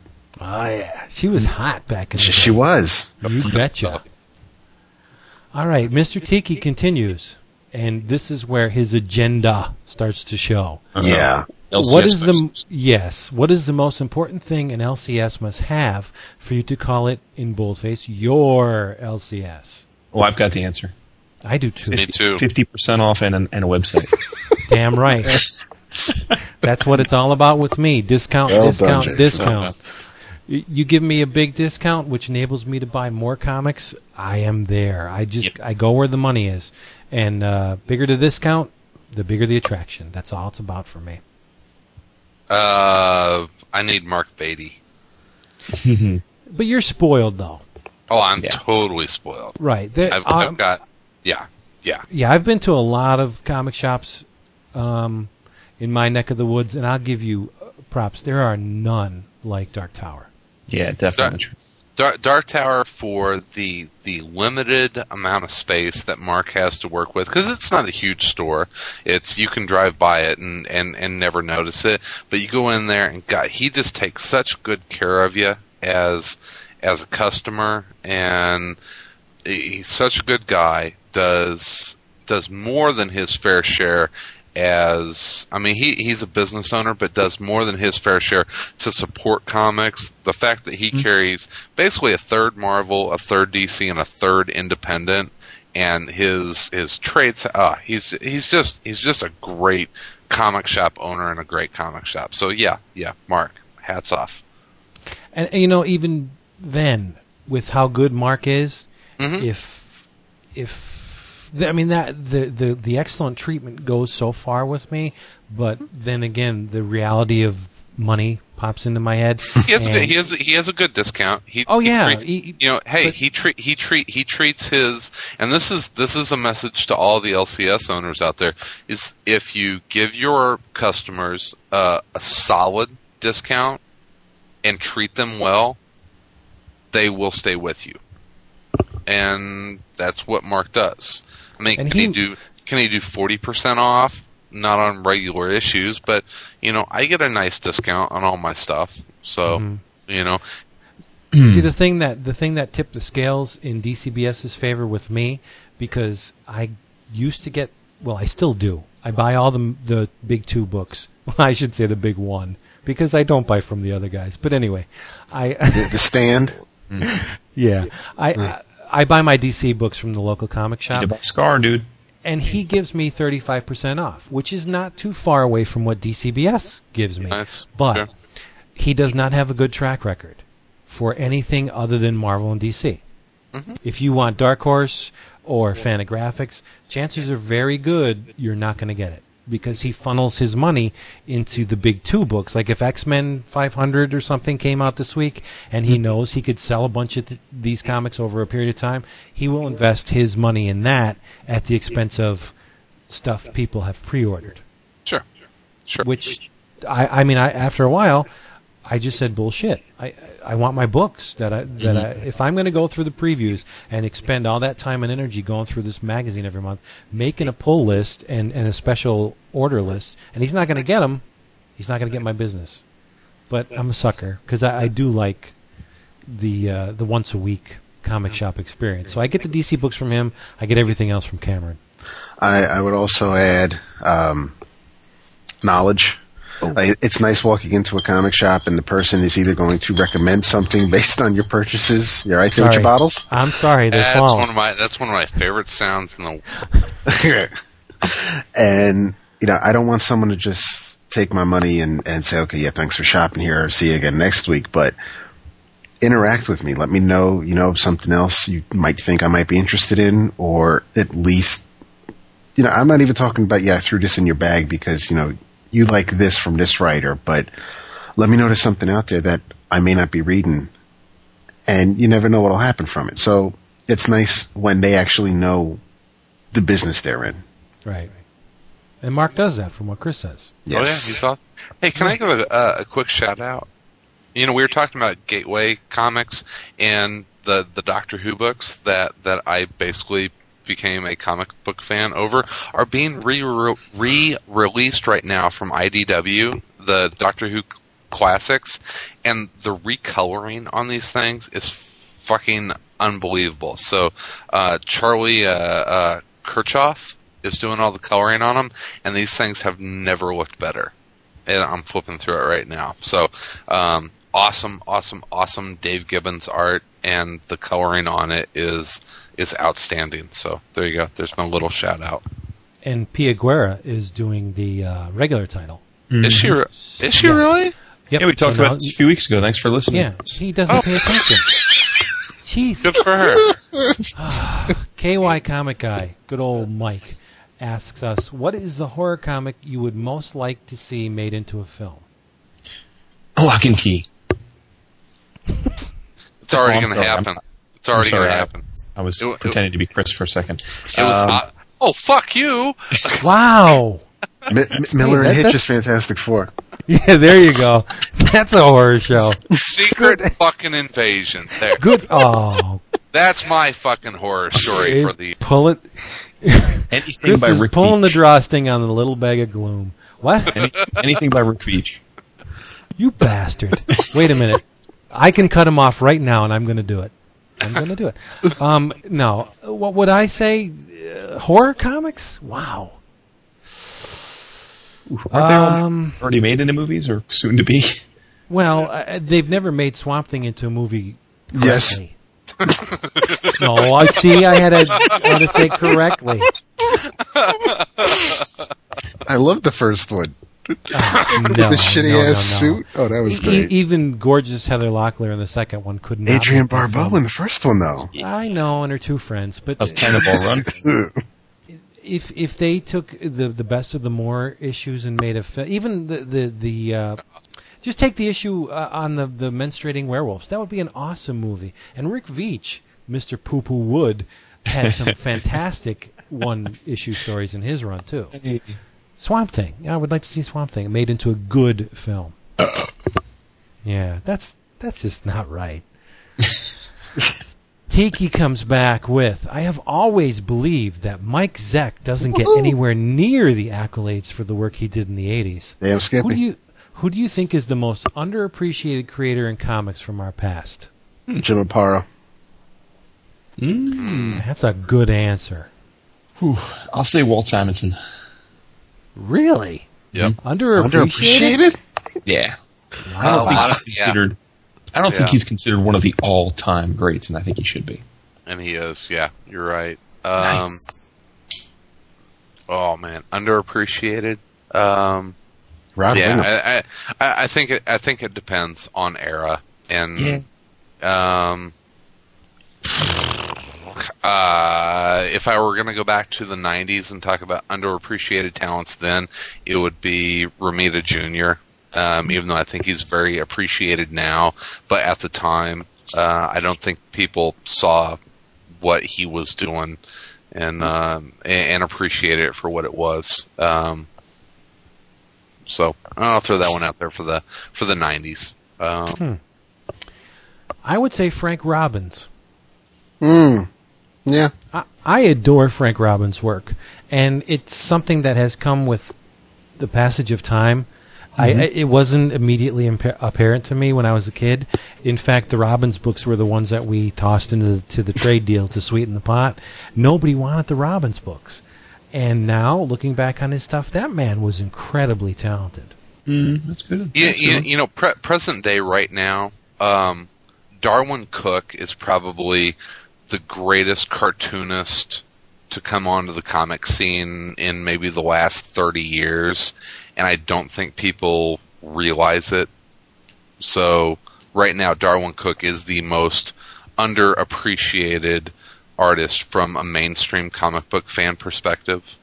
hmm I, I can't see that. I well, see, I'm, I'm Um, focused. I, I know where Chris is coming from, but I'm focusing on Tiki's question about our past, and I still have. I mean, there's still Joe Staton, there's Louise Simonson, Shit, yeah. there's Pat Broderick. I mean, there are a lot. Some of the inkers, right? I mean, like Joe Rubinstein, for example. I mean, I don't think some of the inkers get their their just Jewish stuff. Some. And an inker. just oh my like God, he's a, oh shit, he's a Jewish inker. Ugh. Talk about two strikes against you. I'm surprised he made it this long in the industry. No, Rubinstein's awesome. Yes, Hey, I got is. one for you guys. Uh, how about Paul Smith? I think he gets love. I no, do I, th- I too. think I think Paul Smith uh, almost gets Paul- too much love, and I That's- loved his X Men stuff. Um, See, I but think he's that forgotten X Men artist. don't I was just going to say he's he's he's forgotten his X Men Really? stuff, his Leave It to Chance. See, he's done stuff. Byrne, and then they talk about. I mean, because it's Cockrum to start it, and then they talk about Byrne. They forget that Smith had. I mean, those issues. Those. I mean, the issues he did of X Men were phenomenal. I thought. But oh yeah, Damn right. Paul right. Smith was the fucking bomb. But really, I mean, he's doing stuff right now. Uh, I forget What's- what he's working on.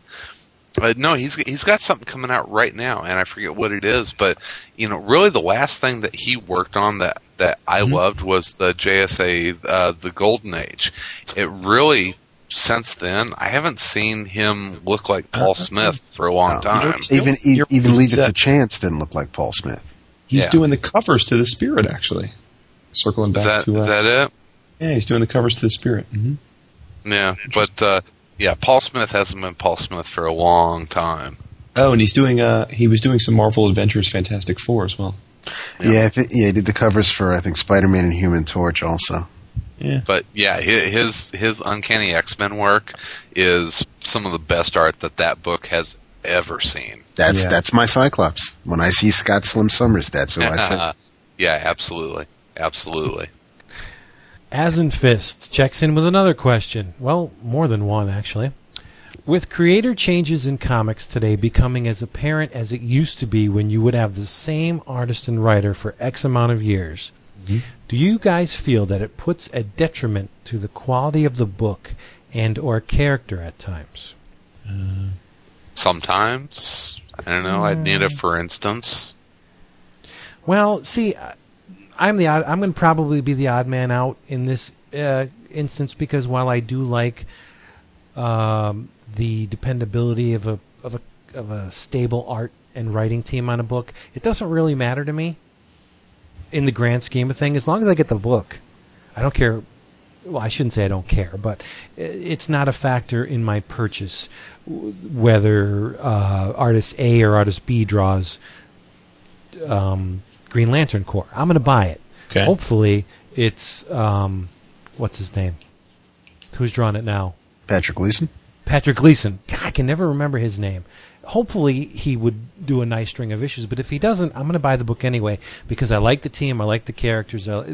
I'm more character driven than art and writing team driven. I would say. It, it depends on who it is. Okay, say it's uh, say you're reading Punisher Max, and it's Goran Parlov has been drawing that for a really long time, almost the entire run. Um, if you throw Jim Lee in there for an arc, that's gonna really disrupt the flow of that comic for me. But if you if you if you put an artist that has a fairly similar aesthetic to to uh, Parlov's work, I'm not going to mind that much. You know, it's the whole you know Mike Lark, um, um, um, who are who are the oh god the guys that you know that that worked on Gotham Central. Uh, it was what Lark and um, help me out, David. On Gotham Central? Oh, uh, Sean Phillips. Jump.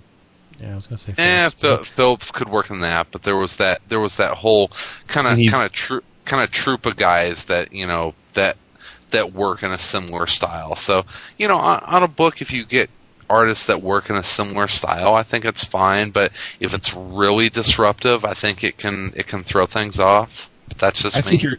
Yeah, I think you're spot on, Chris. It's definitely case by case because um, X Men 500 is partially drawn by Terry Dodson and partially drawn by Greg Land, and to oh, me that. God.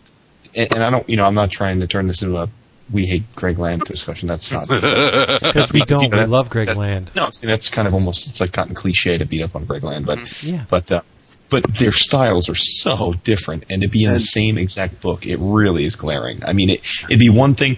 Now, then you contrast that against something like an Iron Fist, right, where you had David Aja was doing well, at least for most of it, was doing most of the pencils, but then they'd have flashback scenes where they'd have a number of different artists that had very distinct styles, and that worked great because you know that was it was supposed to be different. Um, and then, you know, as you mentioned, I mean, in Captain America, right? I mean, you know, they alternate. Um, in Wonder Woman right now, Bernard Chang and Aaron Lopresti are alternating, and I, I think the book basically looks the same, and it looks beautiful. You know, they both draw very, you know, basically the similar style, very voluptuous women and very clean lines. So, I'm with you, Chris. I think it depends on the team. If you get two guys that are that can work well together, I think it, it can be fine. If you get two guys that are distinct enough, it can take you out of it.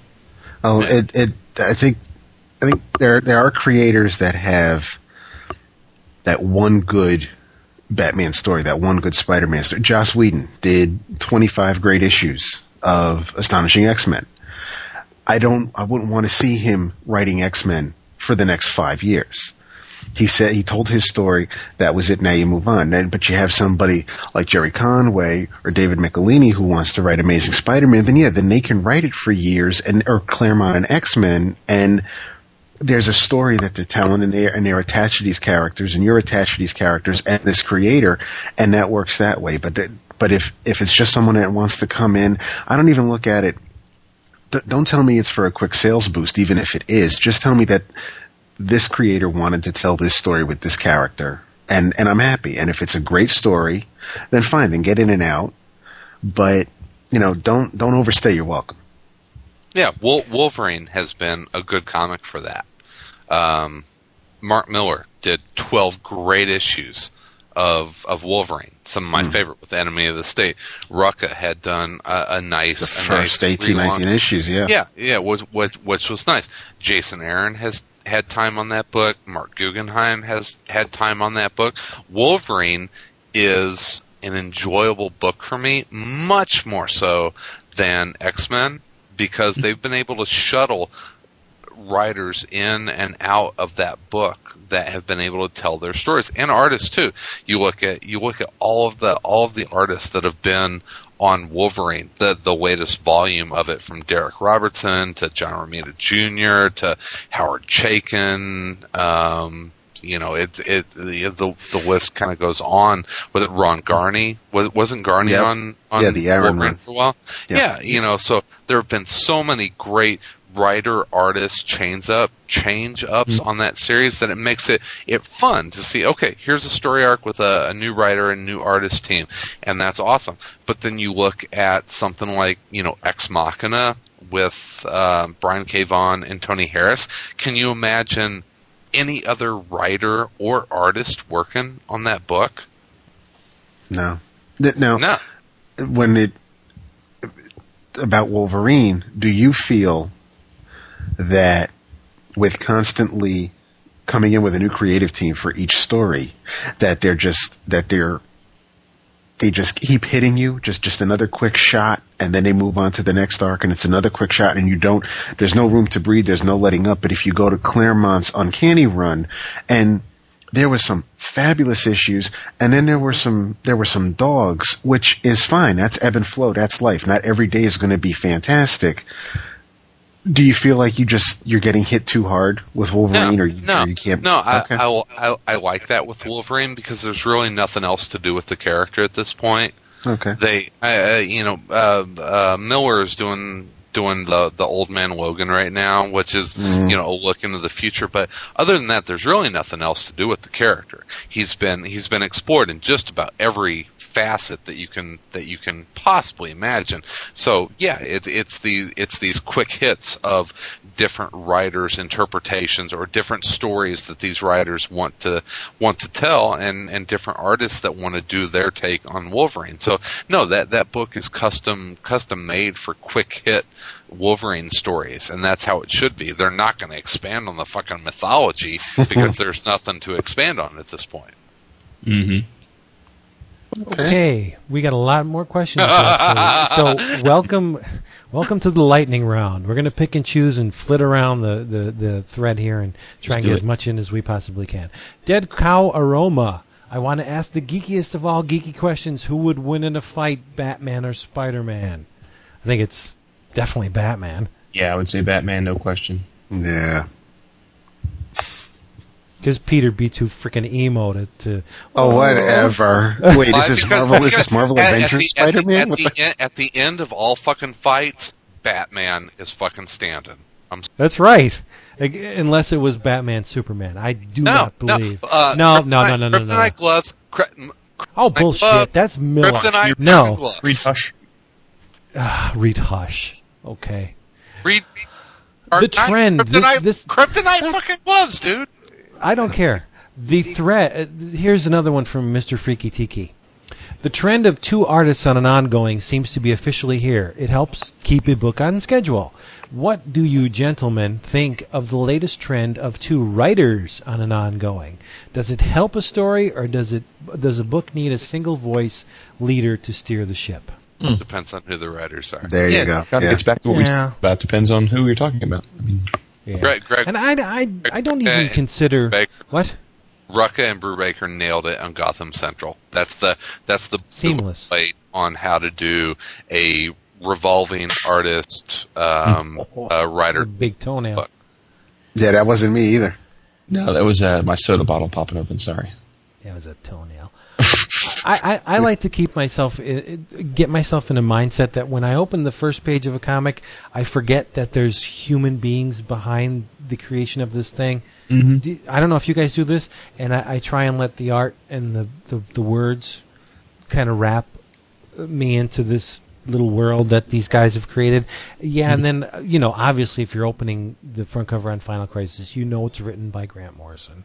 You know it's drawn by Jones. But I try and separate that and and put that in the back of my mind and forget about it and just immerse myself in the story. It's not an easy thing to do, but I try. Yes, yes. Do we do this or no? Is yeah, yeah, me? yeah. Read read the fifty issues of Gotham Central, and that's what you'll get. And those guys hit every beat along the way, and the stories varied, but they had such a common um, voice through the entire series. As I was going to say, yeah, it was pretty seamless. You're not going to find that. That that's that's an exception to the rule. Those guys had it down to the point where you couldn't tell. Yeah, so I mean, I think the point is if you're going to pair up writing or artist teams, um, Fear Agent, great example of artist yeah. teams. Uh, Tony Moore and Jerome Opena, awesome, awesome tag team for for a comic. And you know, it's kind of what we were talking about earlier with with you know artists uh, coming in different series. Have artists that have a, a fairly similar aesthetic to them or you know pair them up in a way that's going to work. Same thing with writers. It's you know you're not going to you're not going to pair you know bendis up with morrison. You know you've got a street level guy and kind of a you know a, a, a very out there guy you know. It's you're not going to pair them up together. So you know it, it's it's all about the combinations. Okay, KY Comic Guy. If you could go back in time to when you first started seriously correct collecting comics, what would you do differently? For example, would you have read more of comic A instead of comic B, paid more attention to this or that artist, etc.? I got a good answer for this. I would not have traded away all the mystery and war comics as easily as I did. Mm-hmm. I gave away a lot of mystery comics back in the day just to get um, finish my run of Amazing Spider-Man, which I've never done, by the way. But anyway, the the the mystery and the horror and the and the uh, crime comics were the ones that you always threw in again to sweeten the pot. I wish I've never done that because now I, they're the ones that I, I'm going back and buying again from back issues. And I've shied away from the superhero thing to the for the most part. It, but uh, the uh, especially House of Mystery, I had a, an amazing run of that, and I traded it all away. Stupid, stupid me. That's what I would do differently. Uh, for me, it's easy. I would I would actually be open minded to read stuff other than Marvel. I mean, I, I've spent 20 years just reading Marvel, so that in retrospect explains a lot. A stupid decision on my part. So, so um, I mean, again, not because I don't love Marvel, I do, but because you know, um, obviously there's so much other great comics coming out of so many different publishers. So I would have definitely not had the uh, blinders on back then. David. I I don't know. I've been thinking about this. I don't know. I I I read everything I could get my hands on. That includes magazines. That would, that would include magazines on the industry. All the comics I could read. I you know, I think I paid a hell of a lot of attention to various artists, especially inkers. So I I really I don't know. It, I I can't. I, like I said, I read everything I could get my hands on. So it's not even like there was any one genre that I overlooked. I I don't know. I suck. Well, you don't suck. Chris. I wish I had been smarter in the 90s. There you go. Me, you, and me both. Yep. Yep. Scott Cedarland, good old friend of the show and uh, good guy in general. What upcoming book in 2008 are you most looking forward to? Hmm. Dun, dun, dun. BPRD 1947. really? Is that Yes. in 2008 or is it 2009? No, what, that's- what, what, it was 2009 was the question, right? no, it was No. 2008. Oh, that'll be 2009. Um, Uh, is the uh, Locke and Key Volume Volume Two. yeah, Lux. is the new Umbrella Academy in 08 or is that 09? Maybe nine. What about the would- new uh, the new ongoing Agents of Atlas? There you go. Okay. I would say Legion of Three Worlds. I'm really looking forward to that. Mm. Mm-mm. Stumptown, if it comes out. Who's oh, doing that? Uh, I'm pretty excited Uh, about the stand actually.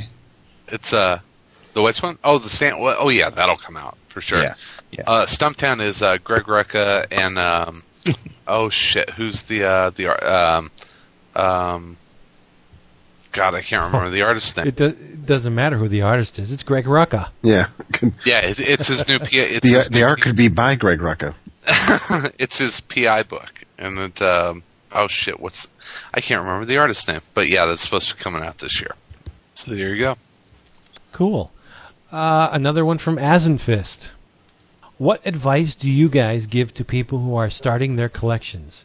Is it difficult at times when you recommend, partially because you're only giving them one part of your experience as a fan and not the whole?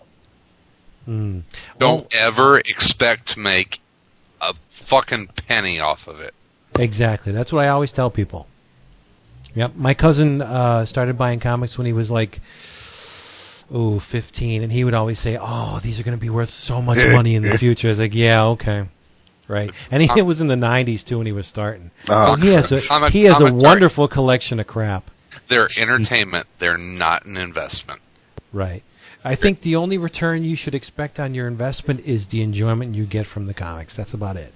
Yes. Anything other than that, Says the uh, says the man who waited 23 years to sell us Watchmen. Yeah. Okay. I, I sold. Okay. I sold those for two hundred and two dollars. I know. I spent. I spent seventy dollars at the comic shop tonight. did you really? Yeah. Oh, you bought the creepy. I bought the creepy archive? Yeah, okay. Darth Kramer, if you were a hot dog and you were starving, would you eat yourself? I don't know. You're a Chicago hot dog. Ooh, I, the If I- Chicago hot dogs are what regular hot dogs are reincarnated into. I'm delicious. That's right, and and good looking. Oh, God, sloppy. What'd you say, uh, Wood? I said sloppy. Sloppy's good. I like it sloppy. Not when it comes to hot dogs. Darth Dude. Kramer goes on. What? Um, just saying that Wood is has his Chicago trip seriously in danger here. Next thing he'll say, he's going to put ketchup on it. Oh Jesus! Hell yeah, of course I am. Why is Jim Starlin so awesome? Because he looks like he could kill you with a penknife. Yeah, Because he's he, he can carry off being bald and badass. Yeah. because Jim Yeah. Starlin is not afraid of the metaphysical, just like Kirby. Starlin will will tiptoe into areas where most comic writers will not go. That's why Jim Starlin's so awesome. Is and he Star- wrote, he wrote and drew one of my favorite stories ever. Which one? What? The Death of Captain Marvel. Oh, okay. Mar- Marvel graphic novel number four. Is Starlin one of? I mean, seriously, one of the smartest guys in comics, just as far as like s- story concepts. I think so. I, got you yeah. know, I, I get the feeling that he's just like a ridiculously smart guy Yeah. that carries a knife. not only not only smart but fearless. You have to have a certain amount of uh, bravado to get away with the stuff that he does. I mean, can you can you imagine going to an editor or an editor in chief with some of the concepts that Starlin wants to pass off? They'd be like, "This is never going to sell," but the, he he pulls it off. He does very well. Have you guys been He's- to Rann Thang- Thanagar War? No, I'm waiting for the No, trade on that. not yet. It's crazy shit, man. It's good stuff. Yeah, It's that's the a reason. DC Cosmic Heroes, but he's got some crazy people appearing in this thing. The weirds in the in the latest issue. Ah, Uh, that's awesome, Yeah, Mister. If you had God, anyone listening, if you haven't read Mystery in Space, go get those trades. They are Mm-hmm. so freaking good. Prince Gavyn, the uh, Starman, is, is in it. It's, uh, it's good stuff, man. It's having Star, blast. Star, Starwin, Starwin is a fucking stud. Got giant T Rex's heads blowing up. It's got Can't go Bizarro with eating that. an entire royal buffet. It's good.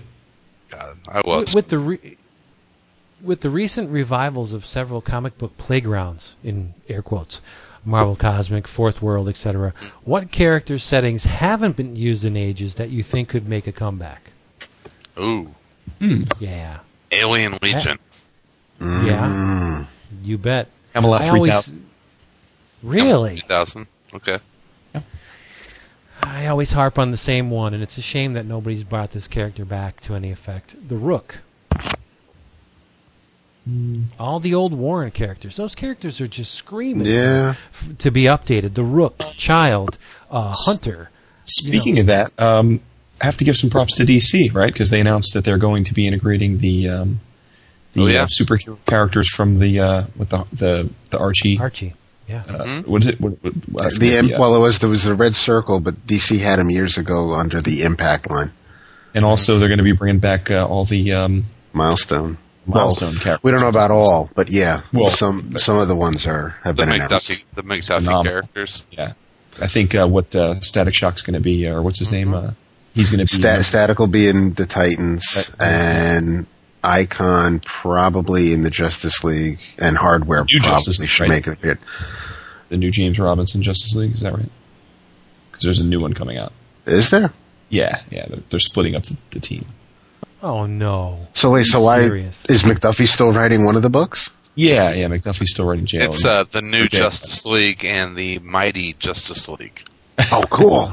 No, no, no. It's it's it's just Justice League and then Justice League of America. Uh, there's a good way to get me to stop buying both of them. Yeah, no shit, dude. No shit. All right, Freaky T, you're a big George- downer. you Why you, bring. why you sounding like you you you're running out of steam, dude? Man, Vince and I, are, because- Vince and I are gonna go eat our meatloaf and bitch about stuff. We're gonna go eat Chicago hot dogs and hug. uh, Go we got about ten minutes left here. The new Tori Amos Says who? comic and Says says who? me. We, we're working on an hour and fifty minutes, guys. Ah, Yeah. It's always next week, dude. That's true. The new Tori Amos comic anthology is receiving raving accolades from the industry and fans alike.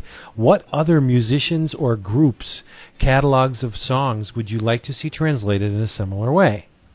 Well, the, the, Too- the Tori. Amos anthology is, is recent, but this is nothing new. Yeah. Uh, remember the Grateful Dead comics back in the day? hmm I mean, Rip-off Pink press, Floyd, the yeah. Beatles would be great. I mean, anything. Those would be. Fin- I'd love to see that. Bob Marley would be great. The Monkees. Jeez, I think uh, the, for me, uh, obviously, I would think the Zappa catalog would make some great comics. Mm-hmm. The Adventures of the Grand Wazoo, come on, Thingfish, just illustrating Thingfish alone would probably be an Eros comic, but still, it would be good. I'm, I'm sure. Uh, I don't know. Uh, have you ever seen the Grateful Dead comics? Timothy Truman did a lot of those. They are really exceptional. I remember the covers. I didn't flip through too many of them. Yeah. I think Phish would make uh, some good comics. Yeah, yeah, very But- good choice. Yep. Yeah, Yeah. sure. Chris, Uh, uh, sugar. you just don't care. Well, not. What, Primus. what the fuck? You don't care. What, Pri- what? You don't like sugar? Not a Bob Mould fan? Don't like I am- sugar? Do? NWA. Too many puppies. Jesus. yeah, really. Primus. Um, i- in your opinion, this is from Papercut. In your opinion, what can what more can publishers do to get younger readers into comics? They're doing it right now. You just don't notice it. Number one, What? stop with the prices. What? Stop No, I'm raising se- frickin' I'm prices. What? What? Marvel Adventures? Hello? Hello, I- I'm The with Bat- you on that, the- but I'm just the- saying. The Batman? The um, Marvel and DC are putting out a bunch of kid comics right now. Uh, the Batman's canceled. More, more cross promotion. You know, I mean, they have all these cartoons and movies that are coming out and wildly successful. I mean, tons of, Yeah. of new DC cartoons, and, and they got the new Wolverine cartoon coming. Just av- actually advertise that there are comics available on Yeah. on the shows. How hard is that? You're right. Yeah. Yep.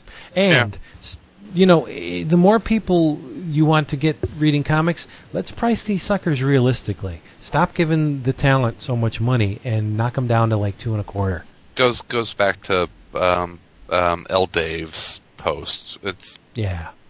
who cares? Go on. Next question. Oh, let's see. Well, you know what? That's about it because Okay. we we still You got a handful left that we can you do next didn't time. ask my questions.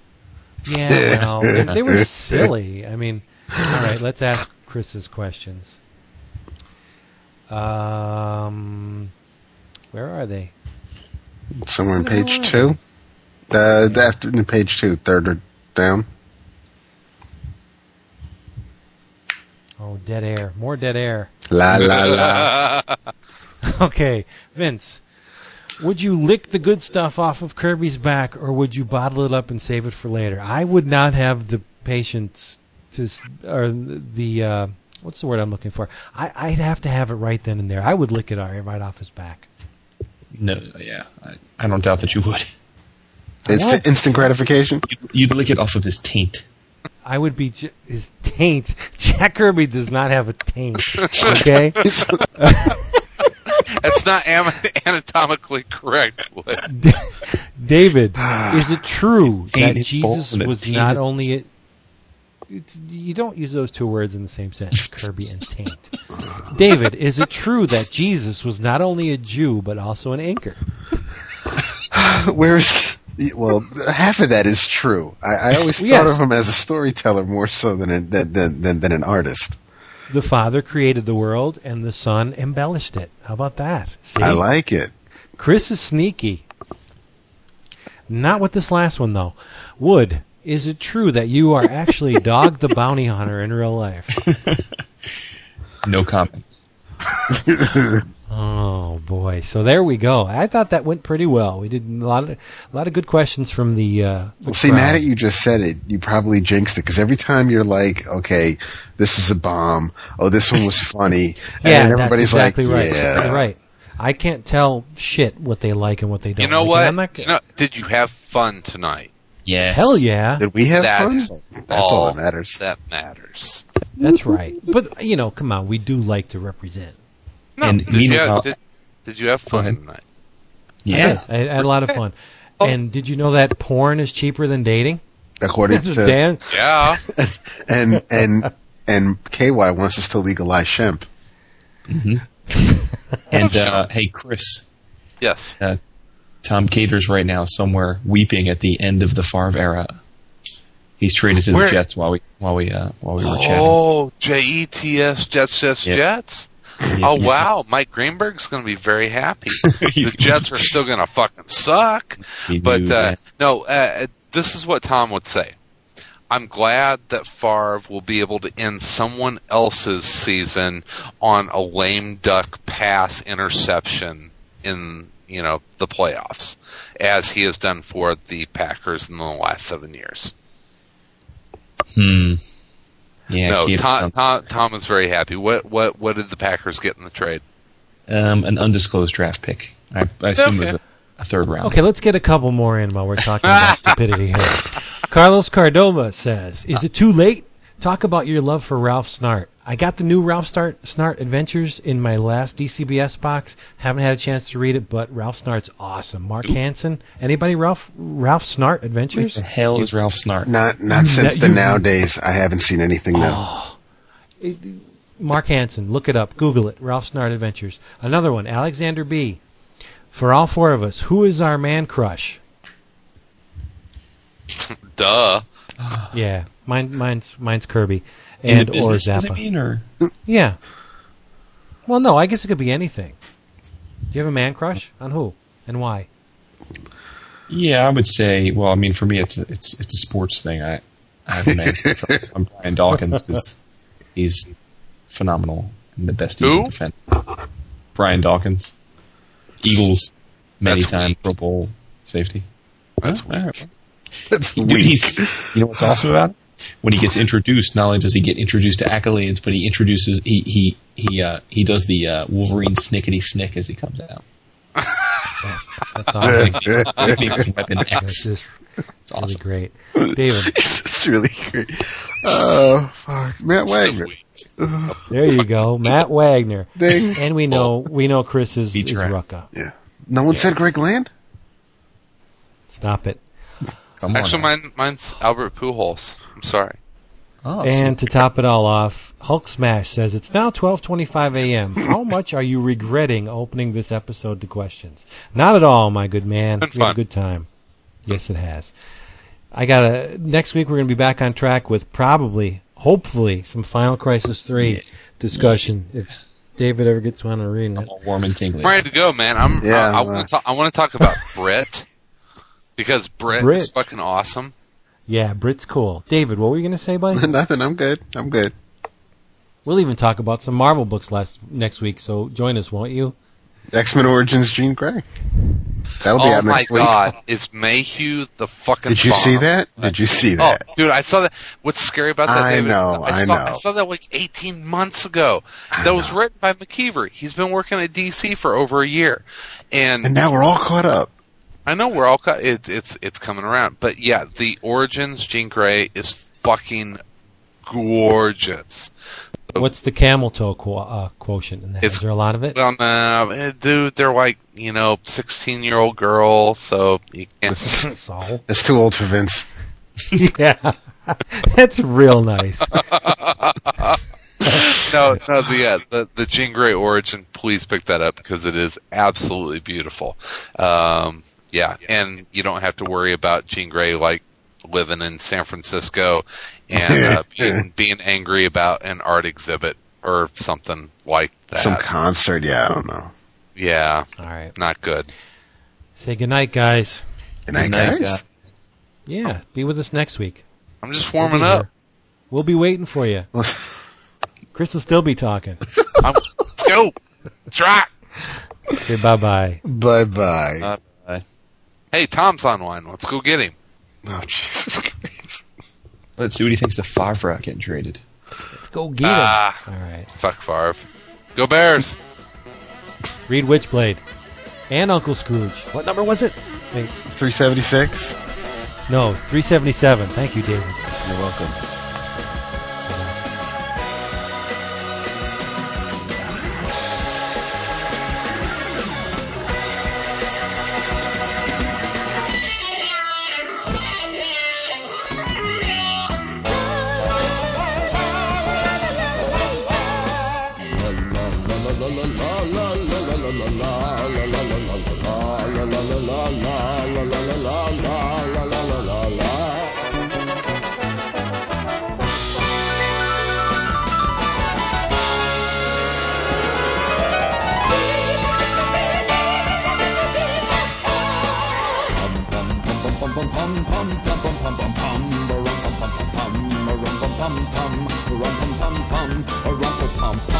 Oh,